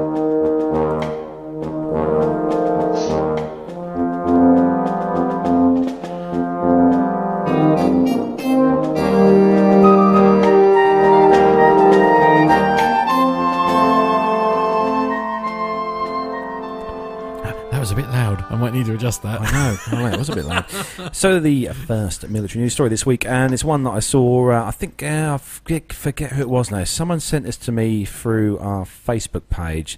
I can't for the life of me remember. So whoever it was, thank you very much.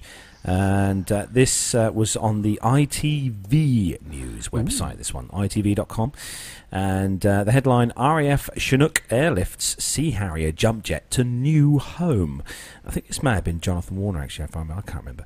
Uh, so the uh, story: a challenging and un- unusual task faced an engineering team at Aerospace Bristol. They had to move large objects uh, into the new museum site. One of the large objects to be moved was um, for the uh, uh, well, it was a, a, a Sea Harrier jump jet. Uh, the team called on the RAF uh, to ask if they could help move the Sea Harrier. So the RAF, the good old boys they are, they sent a Chinook helicopter, uh, which was drafted in as part of a training exercise, and airlifted the jump jet across Filton Airfield into the historic hangar.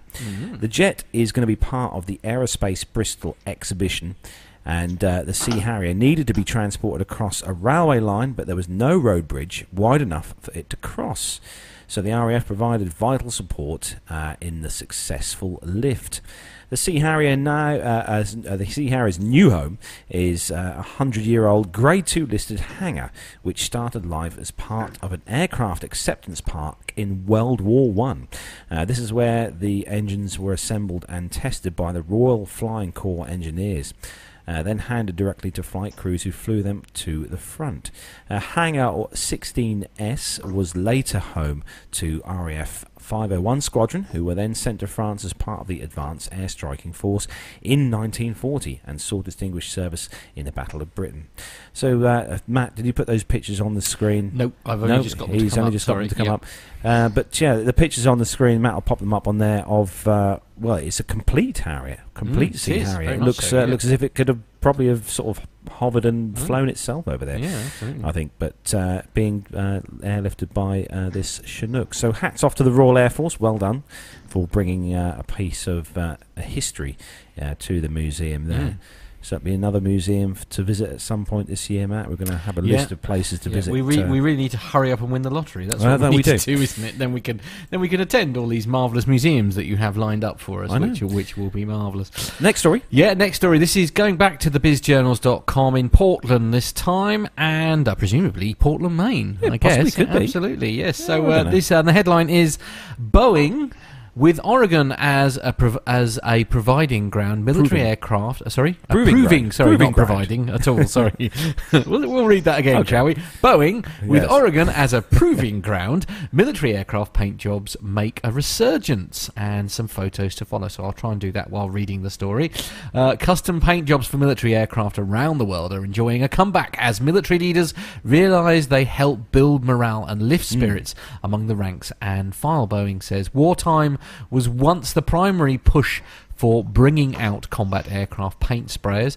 Uh, Boeing historian Michael Lombardi said that in a feature about the air spray trend on the Boeing Defense website, uh, World War II pa- painters used to depict uh, sultry pin-up girls on the aircraft for lonely soldiers to eyeball or, or ferocious predators on uh, uh, in. Um, To intimidate. to intimidate enemies. Sorry, uh, sorry. I'm trying to look Been at a the long pictures day and for you, then- yeah, It's been a long I know. Uh, these days, aircraft program milestones and messages of honour are behind many of the flashy paint jobs. Lombardi said it's about personalising an aeroplane. Lombardi said if it's a special occasion or filling a special role, you will see. Uh, you will see art today. It's gone down. Uh, it's gone beyond nose art, and that has become very, very popular. Uh, last year, Oregon Air National Guard members were given a big job by their wing commander: repaint a Boeing-built F-15 Eagle jet fighter to help boost base morale at Kingsley Field uh, in. Um, I want to say Klamath Floor, Falls. Sorry about that if I got that wrong. Sorry, I'm in the chat room. The goal uh, was to commemorate the Air National Guard's 75th anniversary across the state, completed in 33 days. The result was a stunning work of flying modern art. The F 15 Eagle features a white eagle head with a screeching yellow beak emblazoned on the fuselage below the cockpit and stenciled feathers in black, grey, and white plumed along the wing areas. A trail section features images of a forest of green trees and the word Oregon to provide a visual geographical connection. The Oregon F 15 Eagle was so popular it was flown to a Finland air show for display. It's now uh, it is now used for training, Boeing said. The special project was overseen by Master Sergeant Paul Allen, a Washington native who's now been an Oregon Guardsman for eight years. Allen grew up not far from Boeing and developed an affection for airplane liveries. Uh, the uh, industry team for the paint schemes that uh, differentiate airlines and aircraft operators. One of his favourite liveries is the Seattle Seahawks logo, once displayed on a Boeing 747-8. So I'm going to try and pop up a few of the pictures uh, whilst you guys This is something we um, yeah. so we've seen uh, more of at the air shows, especially RIAT here in the UK, Yeah. the Royal International Air Tattoo, where a lot of the uh, um, military forces from Mm. around Europe have uh, their jets, fighter jets, and aircraft painted with some pretty awesome, dis- Mm. you know, um, paint jobs. Uh, Matt's put one on the screen there with the eagle there painted on. Uh, on the F-15 Eagle. Well, well, what, what more? funnily where enough, can you yeah, put on? absolutely. Um, but Yeah. yeah. I think uh, this does make them look. It's definitely better than a incredible, yeah. boring old grey. Boring old military grey, absolutely. See yeah. that Eurofighter? Well, I've seen that one at an air show. That is Mm. really, really good. Yeah, I mean, the- the only thing is, I suppose, is because if you are in a military situation, I don't know if you want your aircraft necessarily standing out quite so if you remember openly. Matt, uh, if you remember Matt at the uh, Farnborough Air Show when we stood next to the um, to Micah's favourite aircraft. Oh, the um, the the seaplane. No, my um, head's just gone yeah. absolutely blank. What am I doing here? My, Yeah. come on, think, think, think. Um, oh no, No. no! Don't ask me. Oh, Why am I? I've just that's totally just gone from my head. Has it right? Yeah, okay. I think if you check the chat room, you'll probably age- find that Micah has immediately Micah. corrected you. Uh, so have a look and see. Anyway, if it- that had yeah. a Catalina? That's the Catalina. it. That's Thank it, you, yeah, thank Adrian. goodness for that. God, Yeah. blimey, I'm not going to live that one. It's been a long day for both of us. I, I should just say. Yeah. I think I I need to take some more pills. Mm. Uh, yeah, the Catalina that had uh, had some art, some no, some sort of art on the side and stuff. But a lot. It was all the, very uh, tasteful. It was all very yeah, tasteful. yeah, yeah, yeah. Well, I think we got some pictures of that. Actually, we took some pictures and put them on and our video. Yeah, yeah, and video and stuff for that. But uh, yeah, those are, and obviously Mm. uh, you've got the B-17 at Duxford, the Yes. Memphis Yeah, Belle, yeah, the old fam- famous uh, Memphis yeah, Belle, Memphis Belle, which is also painted with the design. But even uh, like we said on the pictures that Matt's showing on here now, then these are brand new, obviously brand new.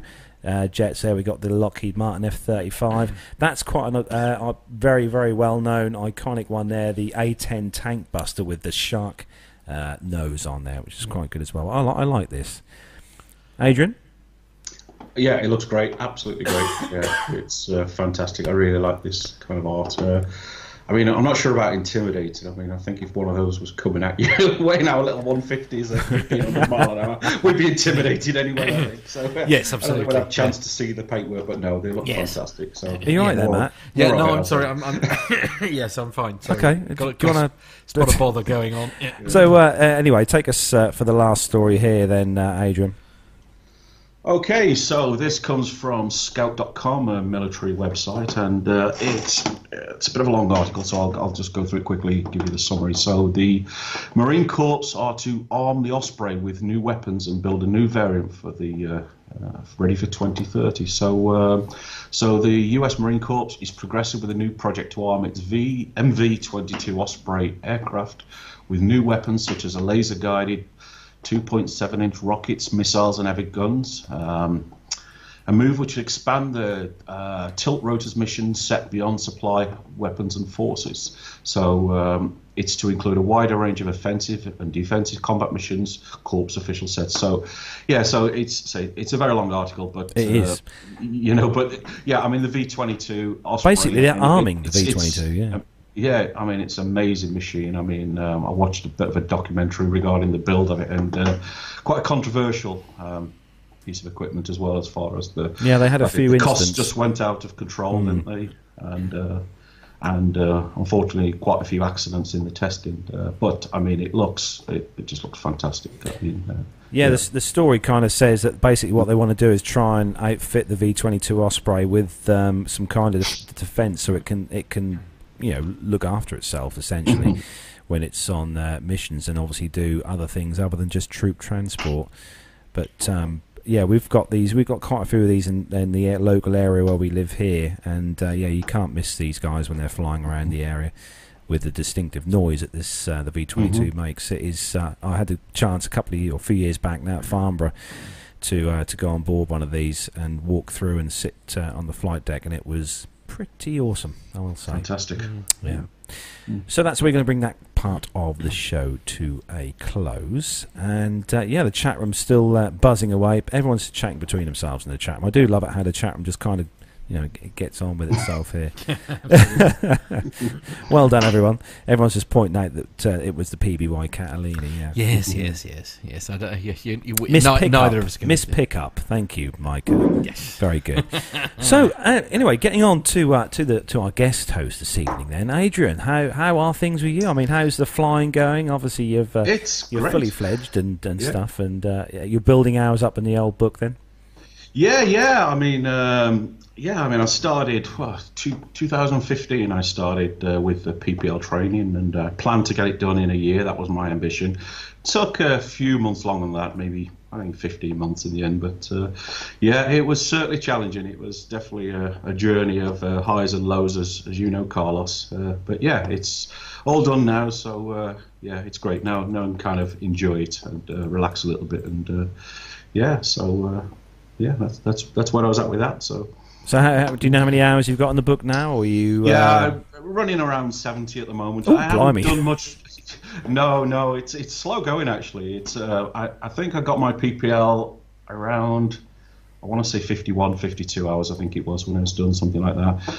Um, so I got that the back end of last, just the back end of the summer, and then I was kind of tied up with work a little bit. I did a quick conversion to a PA28, uh, the four seater, and the intention of that really was, you know, obviously to take the family for for Yeah. uh, quick trips around. Jolly, so yeah. so I did that, and you know, I mean, that was that was fantastic. I mean, you know, to, to be able to take your family up, you know, in the air and fly them, it was uh, it was amazing. Um, some liked it more than others. Uh, my wife's not a big fan, but as I mentioned earlier, she's not really uh, the, she's not really big on flying. But she's been up a couple of times and uh, she closes her eyes most of the way. But uh, yeah, Oh. it's good. But uh, my daughter loved it, so uh, she she had fun. My parents loved it, so yeah, I'm enjoying it. Really am. So uh, So, so what was involved in, in, in the conversion then? I mean, is it sort of very similar to, to what you have with uh, sort of like commercial aviation, if you like? You have to sort of, is it just you go up with an instructor who's familiar with the aircraft, briefs you with how it is differently? Uh, do you have to have like a lesson to like sort of get signed off on it? I mean, to, to, to go from the 150 to, to the PA 28? Yeah, I mean, pretty much was that. It really was one lesson, like one hour. I mean, um, I went up with, uh, I, I got my license. Um, I actually used the 152, which is slightly, slightly sort of modern version of the 150, but not that modern really. But, uh, but no, I mean, um, pretty much went up with an instructor. Um, we went away. We did a few, uh, few stalls, a few turns. Um, Three landings, I think, and that was it. We're done, signed off, and uh, yeah, it was a lot quicker than I thought, actually. Uh, yeah, and uh, and it, it was a little bit different. I must admit, it's um, the the landings were certainly different. Um, Yeah, I bet. Yeah. The high wing to the, the sort of low wing. It, it, it's uh, you know, in fact, at one point I was wondering if it's ever going to land. You know, you sort of go, the ground effect kicks in, and you just you're there on the runway, think it's going to go down. In the end, it's going to go down. But uh, no, it's good. It's uh, I'm enjoying it at the moment. Yeah, it's good. And um, I, I, I- we can always rely on Tony Tony S for great questions here, and he's saying, uh, "Did you ever consider going abroad for your training?" I did. Fully enough, uh, I mean, if I go back a little bit, I kind of always had in my mind I'd like to get my my license, you know. But uh, um, and then in, when I was in my thirties, I, I briefly looked into perhaps going to Florida and doing Right. one of these intensive courses. Yeah. But uh, anyway, it didn't happen, and uh, time moved on, and and, uh, and then I decided to, to do it in the UK in the conventional way, which I think was the right decision. Yep, absolutely. You know, this is um, yeah. So I guess uh, I guess uh, you uh, have got to the stage now where you thought, well, like, I'm tired of having old club uh, aircraft are flying that, that Yeah, really. fall apart Yeah. every day, like Yeah. me. Well, Um, no, it's it's other dirty people other- using yeah, your other- aircraft, isn't it? Yeah, so you know. how, how did this whole uh, the, the buying of the uh, Cessna 150 then? How did that all come about? Did, you know, is it? Well- it I mean, for the for the people who don't who don't know, I mean, it's just like going on Auto Trader and trying to find a you know Maybe the pre the pre-buy guy. That's who yeah you the need to pre talk yeah to. the pre-buy guy yeah yeah, Yeah. Don Sebastian yeah. It was similar. Well, actually, um, a buddy of mine, he, he actually did his license, a guy from my village who I knew for quite a few years. He did his license similar time. So when we kind of getting to the end of getting our license, we think what we're going to do. We we looked into joining a kind of you know a group of other people's, and then before we before long we were on the internet and scouting around and kind of convinced ourselves that we could afford this this 150 and it'd be better on our own, which is Yeah. yeah. And then eventually we told our wives and. Right. Okay. And, uh, yeah, that didn't go well, but uh, No. anyway, we did it. So, so think- we finally bought the plane from a guy down in Cornwall, and uh, we went down day after New Year's Day and uh, did a test flight, and uh, it was we loved it, absolutely loved it. And then Oh, it took kind of three, almost three months for the weather to break good enough to, to get it to uh, get it up to um, Staffordshire where I live. Um, in fact, eventually the guy kind of had to dump it in uh, dump it in Gloucester. Oh, blimey. So yeah, so uh, he just couldn't make it all the way up with the weather. So uh, we went down to Gloucester, um, picked it up, and brought it back to Tatenhill in uh, near Burton on Trent. So and there she is. So yeah. Yes, uh, Stuart back in the chat room is uh, is asking uh, was the fir- was the first flight in your own plane extra special, extra nerve wracking? Um, no, it was actually okay. It was okay. It was special. Um, nerve wracking. No, because I, I think I think because I'd probably done all my training in the 152, I was, I was pretty comfortable with it. It, was- it was quite similar. So no, I'd say it, it was less nerve wracking. I mean, I had plenty of nerve wracking moments during my during my PPL training, as I'm sure you have, Carlos. with A few little few little incidents. Uh, in fact, actually on my uh, believe it or not, on my solo. Um, which was an amazing experience. But uh, I took off, and as soon as I did the first, uh, my first turn, actually the passenger door flung open. Oh no. So, yeah, the instructor hadn't shut the door properly, so uh, blimey. so I'm there, and uh, yeah, and my o- my iPhone, well, other phones are available, was sitting on the Yeah. on the Yeah. seat. Sorry, sorry about that. Yeah, yeah. Uh, my phone was sitting on the front seat. Sli- started sliding towards you know an open expanse. Now, luckily, luckily the doors only opened so far, Right, because yeah. it's a stop, so it was kind Yeah. of bouncing back and flapping, but. Yeah, it, it really wasn't what you needed on your solo, that's for sure. But uh, you know, I was I was pretty much shaking when I landed, but oh, all good. It was great fun. So, so where did so where did you go in in your for your first flight in your new aircraft? Oh yeah, because everyone remembers Where where they did went you for go? the first drive. Yeah. Where did you go? Did you just literally go up and then come straight back down again, or did you fly it back from Cornwall? What was the what? Was No, no, no, no. Um, actually, um, my buddy flew it back from um, Gloucester to Tatenhill. I, I can't remember. I think we flipped a coin or something, and I lost. So uh, he flew it. it back. Yeah. So as soon as he landed, of course, I shot over there in my car and went Yeah. up, and it was just kind of round, generally around the area. You know, flying over my house. My, my house is kind of 25 miles from the from where we keep it in Oh, the hangar. So Yeah. Not too so far. you know, no, not too far. So flying over my house. So. Uh, and since then, it's pretty much the you know the uh, bacon butty uh, flights really, or the you know the Yeah. hundred dollar hamburger. Hundred hundred dollar hamburger. Yes. That's it. Yeah. yeah. Although slightly less when it's your own plane. It's more Yeah. of a, it's more of a kind of forty dollar hamburger. so- Exactly. Yeah. So how, the aircraft itself, then, uh, Adrian, because the, the one that I fly, the majority of the time is a is a 1967 vintage uh, 150. What uh, what what kind of is it? Is your? I'm guessing yours is probably a newer one because it No, looks. actually, it isn't actually. Mine's actually a 1966 Reims, the, the Oh, French version. so okay, yeah. the rust-free version. Um, Oh, good. But it, yeah, yeah, it's useful. Yeah. Uh, but it, it was meticulously restored by the previous owner, who absolutely adored it. I mean, he did the whole thing, the outside. I think I've shown you a few pictures, Carlos. yeah, yeah. He had the whole outside done, had all the inside recovered with leather. Um, Wow. Yeah, so it it, it's kind of looks it looks a lot newer than it is.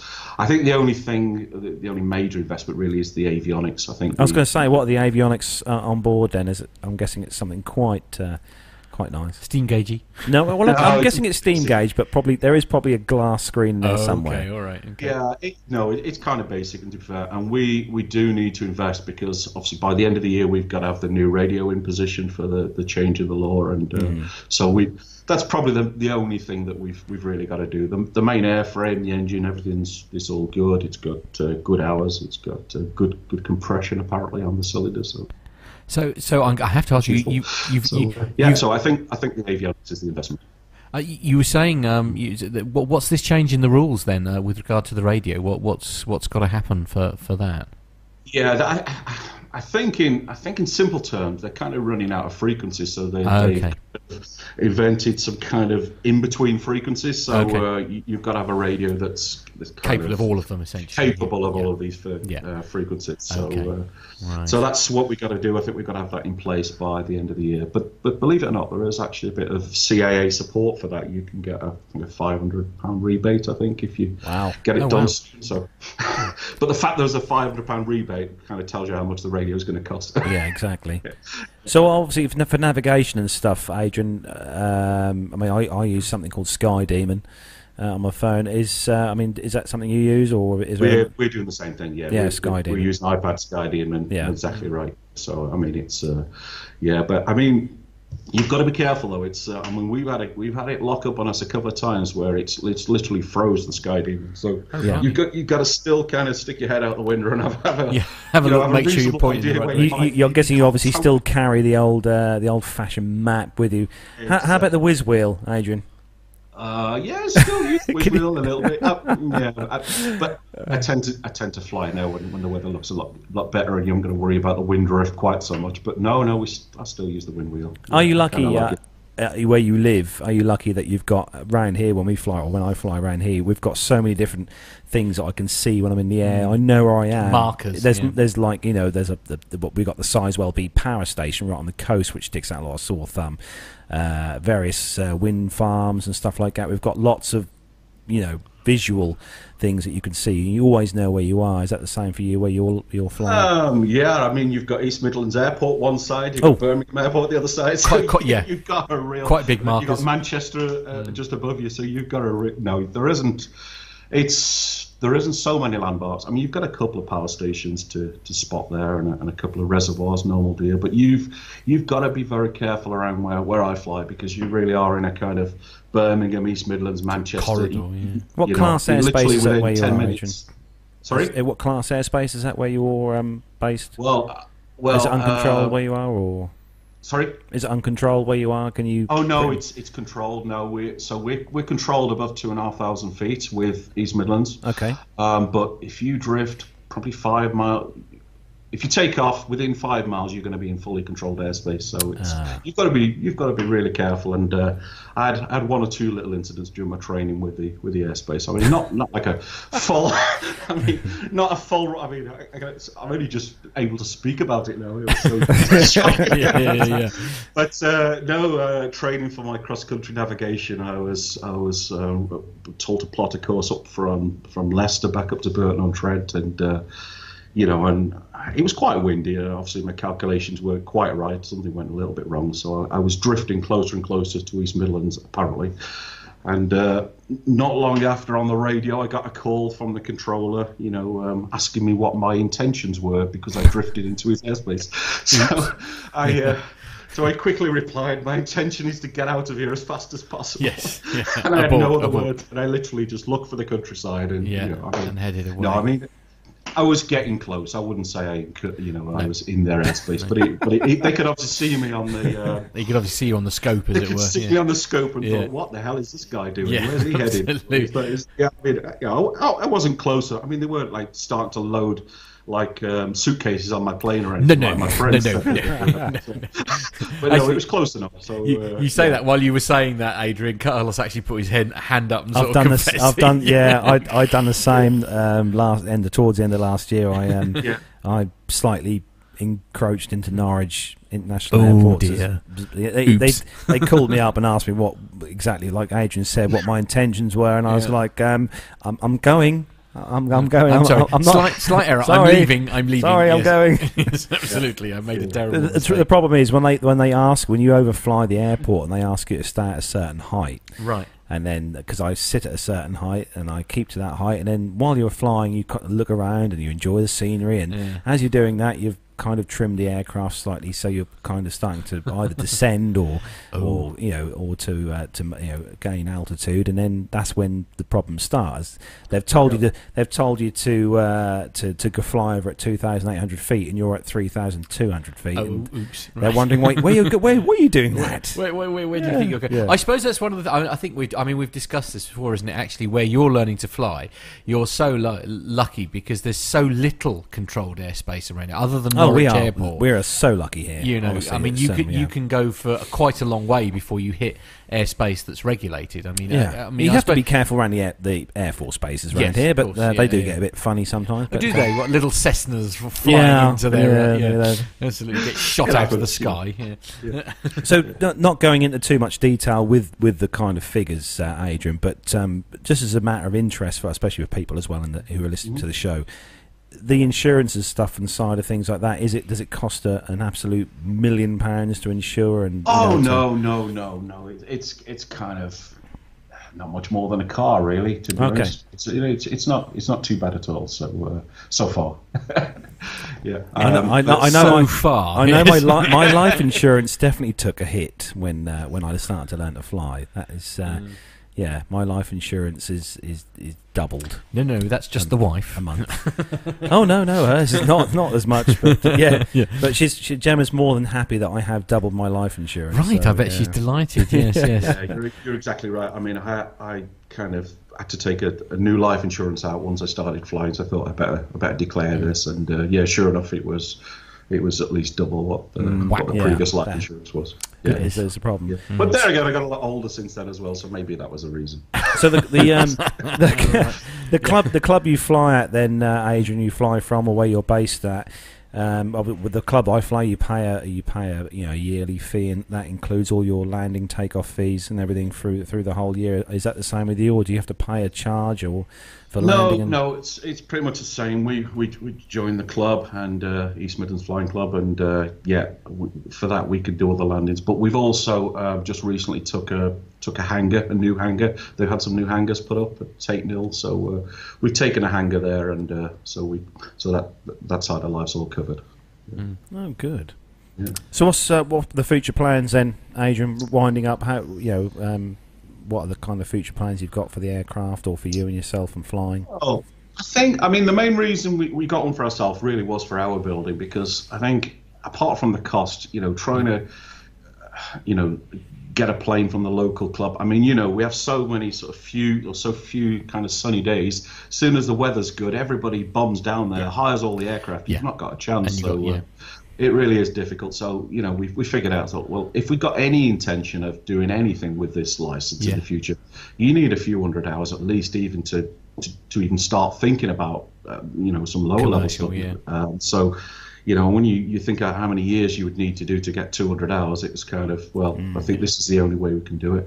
Um, I'd like to fly in the US. I think that that's kind of one of my my real goals. So I'm in the middle of trying to get my US license, which Mm-hmm. is kind of more of a paperwork exercise than anything else. It's kind of getting a approval for Mm. um, pro- the, the certain forms available for proving Yeah. that you've got a license, that you're medical, that you're, you're a good person, and all those type of things. So, Yeah. uh, and then I, I guess I will look at you know trying to do some flying out there in the US, where you know I'm looking forward to the kind of open airspace there. You know, it's uh, and that lack of controlled airspace that that'll appeal to me. I think. You, you want something along the lines of like the, the, the old famous Route 66, but for aviation, don't you? You want that That's sort of. exactly Yeah. what we need. That's exactly what we need. Something like that. But no, I, I would like to. I'm, I'm too old. To, I'm too old to really think about doing anything as a career with aviation. And I've got my own business, so that takes a lot of my time anyway. So, but so, but I would like to do something useful with aviation. So,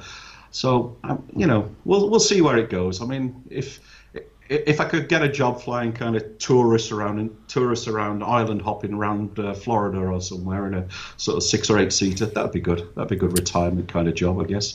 So I'll work on that. But that, I think that's about the level of it, really. So Matt's got a question for you. Special question. It's one Yeah. we always ask. It is. It's a question we always ask those that have got, got their pilot's license, and I'm sure you've heard us say it. I don't know how many times, so I'll, I'll spare you with all the flannel that goes with it. But basically, if you could jump into the hot seat of any aircraft that's either flying still today or Retired. retired, uh, in in any time in history, what would you most love to sit behind the cri- controls of and take for a joyride? Hmm, interesting. If I steer away from all the obvious answers, I would say the, most, the most- the best looking plane, old plane, I would say was a BOAC Comet. I think they were beautiful. I mean, obviously Yeah. not the square, not the square window. No, not the square yeah, window No, ones. no, the later No. version. You know the, you know the uh, the round window version. But no, they they were a beautiful plane. I think it's such a shame what happened to those. Really, it's uh, so something something like that. I think that that era of aviation is the one that fascinates me the most. I think that kind of that, that kind of generation and the old, um, you know, the Pan, the glamour of the Pan Am and all this and the constellations and all these type of things. That so it would be something from that era. That's for sure. Yeah, no question. Good. Uh, that's what we I like, like to hear. So we had um, we had just a quick fill in before we Mm. finish. We had an email in this week as well. Uh, just been reminded. Thank you very much to Matthew Bunting Buntingframe, and uh, actually Matthew's one of our. He's, he he he ordered a T-shirt. He has ordered a T-shirt, yeah, and that, hopefully that should be with you, Matthew, by the year 2050. um, yes, coming by Right, Royal Mail. yes. Yeah, Yeah. Matthew uh, Buntingframe actually sent me in uh, an email through our website, and it was uh, a story, and it was on the Esquire.com site, and it's a funny story. I, I'm, I'm not going to go into too much detail. We'll, what I'll do is I'll post the story on our Facebook We'll, in- page. we'll include it in the show notes. And on the as well, show yeah. notes as well, yeah. Um, but basically, the story is about the F 35, an aircraft we've all heard about, the advanced, super advanced $100 million fighter jet. And basically, uh, the, the, uh, the aircraft itself. Um, they've found that uh, they've got some. I think it was at an air show somewhere. They've got uh, a few of these, and there's a thunderstorm nearby. Right. And because the uh, the F-35s weren't equipped to fly in thunderstorms, uh, they couldn't fly. so you've got uh, a hundred million dollar fighter jet that, um, if if the weather's a bit Yeah. bit naff, No good. you can't fly. Right, great news. So Okay. if anyone's going to have a war, Yeah. um, Yeah, just okay. make sure Make sure that it's thundering. the weather's yes, the yeah. weather's nice, uh, and then they can use these Okay, jets. good. But Right, we'll we'll put the links to that on the uh, We on the will. website and in the show notes. Uh, but that's uh, that's on the Esquire.com website. It's uh, quite a funny read. Quite Well, funny read. uh, thanks very much, uh, Adrian, for joining us on the show. Give yourselves, uh, give yourself a quick plug um, of what you do. You're saying you run your own business, so give it, give yourself a quick if, you, if you like, give yourself a plug. Ah, yeah, I run my own automation company in uh, here in North Staffordshire, ICAM solution. So I only started a couple of years ago. It's going well. It's keeping me good, keeping me keeping me flying, which is the main thing. So, Oh, yes, uh, absolutely. yeah, thanks for that, and thank you guys for having me on the on the show. I mean, I'm totally flattered. I mean, I've uh, been listening for, for a long, long time, and uh, in the background there, and uh, yeah, and uh, you know, I got You'll, you'll get over it. It's fine. Uh, no, no, I've got to say, like you know, your show and, and the APG and that, it was really when I was when I was having my highs and lows in flying, it was always good to listen to the you know the aviation. it just kept me kept me focused, kept me interested because you know there is there's some dark days when you're learning to fly, as you know, Carlos. It's uh, there's there's some real real lows, but there's some great highs as well. So, but thanks very much. And, if you're, and if you're interested in what uh, Adrian does, it's www.icamsolutions. That's the letter I, camsolutions.com. Yeah, definitely. So well done, and a big thank you as well to you, Adrian, for uh, for your generous uh, Patreon uh, support uh, each each uh, month. That's very kind of you. Thank you, you're very welcome, and I really look forward to coming up and flying the Shady Lady. Oh, I tell you, I love it. It's Yeah, yeah. well. Hopefully, fingers crossed. I shall come and see you definitely in April. We'll, we'll we'll sort something out there. So, uh, if you want to get in touch with the show, that can be done Where can by. they find us, well, they can find us in all sorts of places. They can find us in uh, www.planetalkinguk.com. You'll notice there that uh, there's a marvellous advert for our T-shirt that's just popped up on He's the still old so face. He is, is Matt he? Kate, Oh. and he is still so incredibly chuffed every Bless day him. at work. Yeah, really. honestly. Oh, yeah. that's good. So anyway, he's got another. He's got another minute's worth of fame wearing his Oh. t-shirt. So yes, so planetalking.uk, uh, plane, planetalkinguk.com forward slash store, and that's where you can take yourself to buy a t-shirt. Uh, you can find us on Facebook. It's facebook.com forward slash Plane Talking UK, and our Twitter handle is at Plane Talking UK. If you want to send in some feedback, as I say, we had a lovely email um, uh, earlier in the week, which I read out uh, during just before our break, and that is podcast at planetalkinguk.com. So join us next week then for episode 156.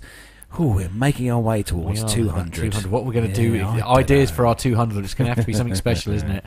I know. Uh, Um, and also, before we wrap up the show, don't forget um, it's Pittsburgh Air, the Wings Over Pittsburgh Air Show in May. Um, hopefully, it, would- it would be absolutely amazing if some of our listeners could make it across to Pittsburgh for the air show. Me and Matt will obviously be there. We're, I've just booked my tickets today. yes, I've he has booked my tickets. I'm flying Air Canada. So if any, if you're listening from Air Canada, I'm going to be marking your uh, your service up on when I'm on board. Basically, what he wants is an upgrade, ladies and gentlemen. Indeed. Obviously, earlier in the show, we heard the legend that is Pilot Pip. If We you did. want to uh, catch up on his latest escapades, one uh, there's one coming up very shortly. Um, I don't think I'm allowed to say too much about it, but it will involve me. So, uh, Oh, really? I personally will be appearing uh, on. Oh, he doesn't invite me, does he? No, no. Oh, no, no, no. Yeah, but on the subject matter that they're discussing, you'll fully understand why. So, uh, yes, so it is the Plane Safety Podcast, and it's pl- www.planesafetypodcast.com is where you go to uh, listen to his show. Not happy, Pip. Anyway, that is where we're going to bring episode 155 to Yes, a well close. done, Sorry, well done. brain freeze Proud again. God, I really need to get an early night tonight. Yes, you do. Uh, obviously, don't forget to look uh, on Facebook to find out when we're going to be live next week. Should be Friday. Think Honestly, Friday. we get to the end of the show look, and then Adrian finally sorts out his camera. We can actually see him now. Oh, he's been fine. Well, I thought he's been fine. Oh. anyway, yes, that's it, guys. Uh, thanks very much. Thanks to everyone in the chat show. room. Yep. Big, big thanks to everyone in the chat room. Loads and loads of people in there, as always. Uh, I see uh, Nelson, Lisbon Nelson, he uh, joined us as well this Yeah. evening. Dr. Steph was in there as The well. legend, yeah, yeah. the legend that is Dr. Steph. Yeah. And Nev's been in there keeping. yeah, um, NevTech, yeah, keeping everyone and everyone, Micah and everyone. Yes, so so many names in there. I won't, we will miss someone out if we go through them all. So uh, if- thanks very much for your support as always. Uh, that is where we bring episode number one five five to a close. Thanks all for watching. From all of us here in the studio, say goodbye, Adrian. Goodbye. And from all of us here in the studio, it is Bye. Uh, goodbye.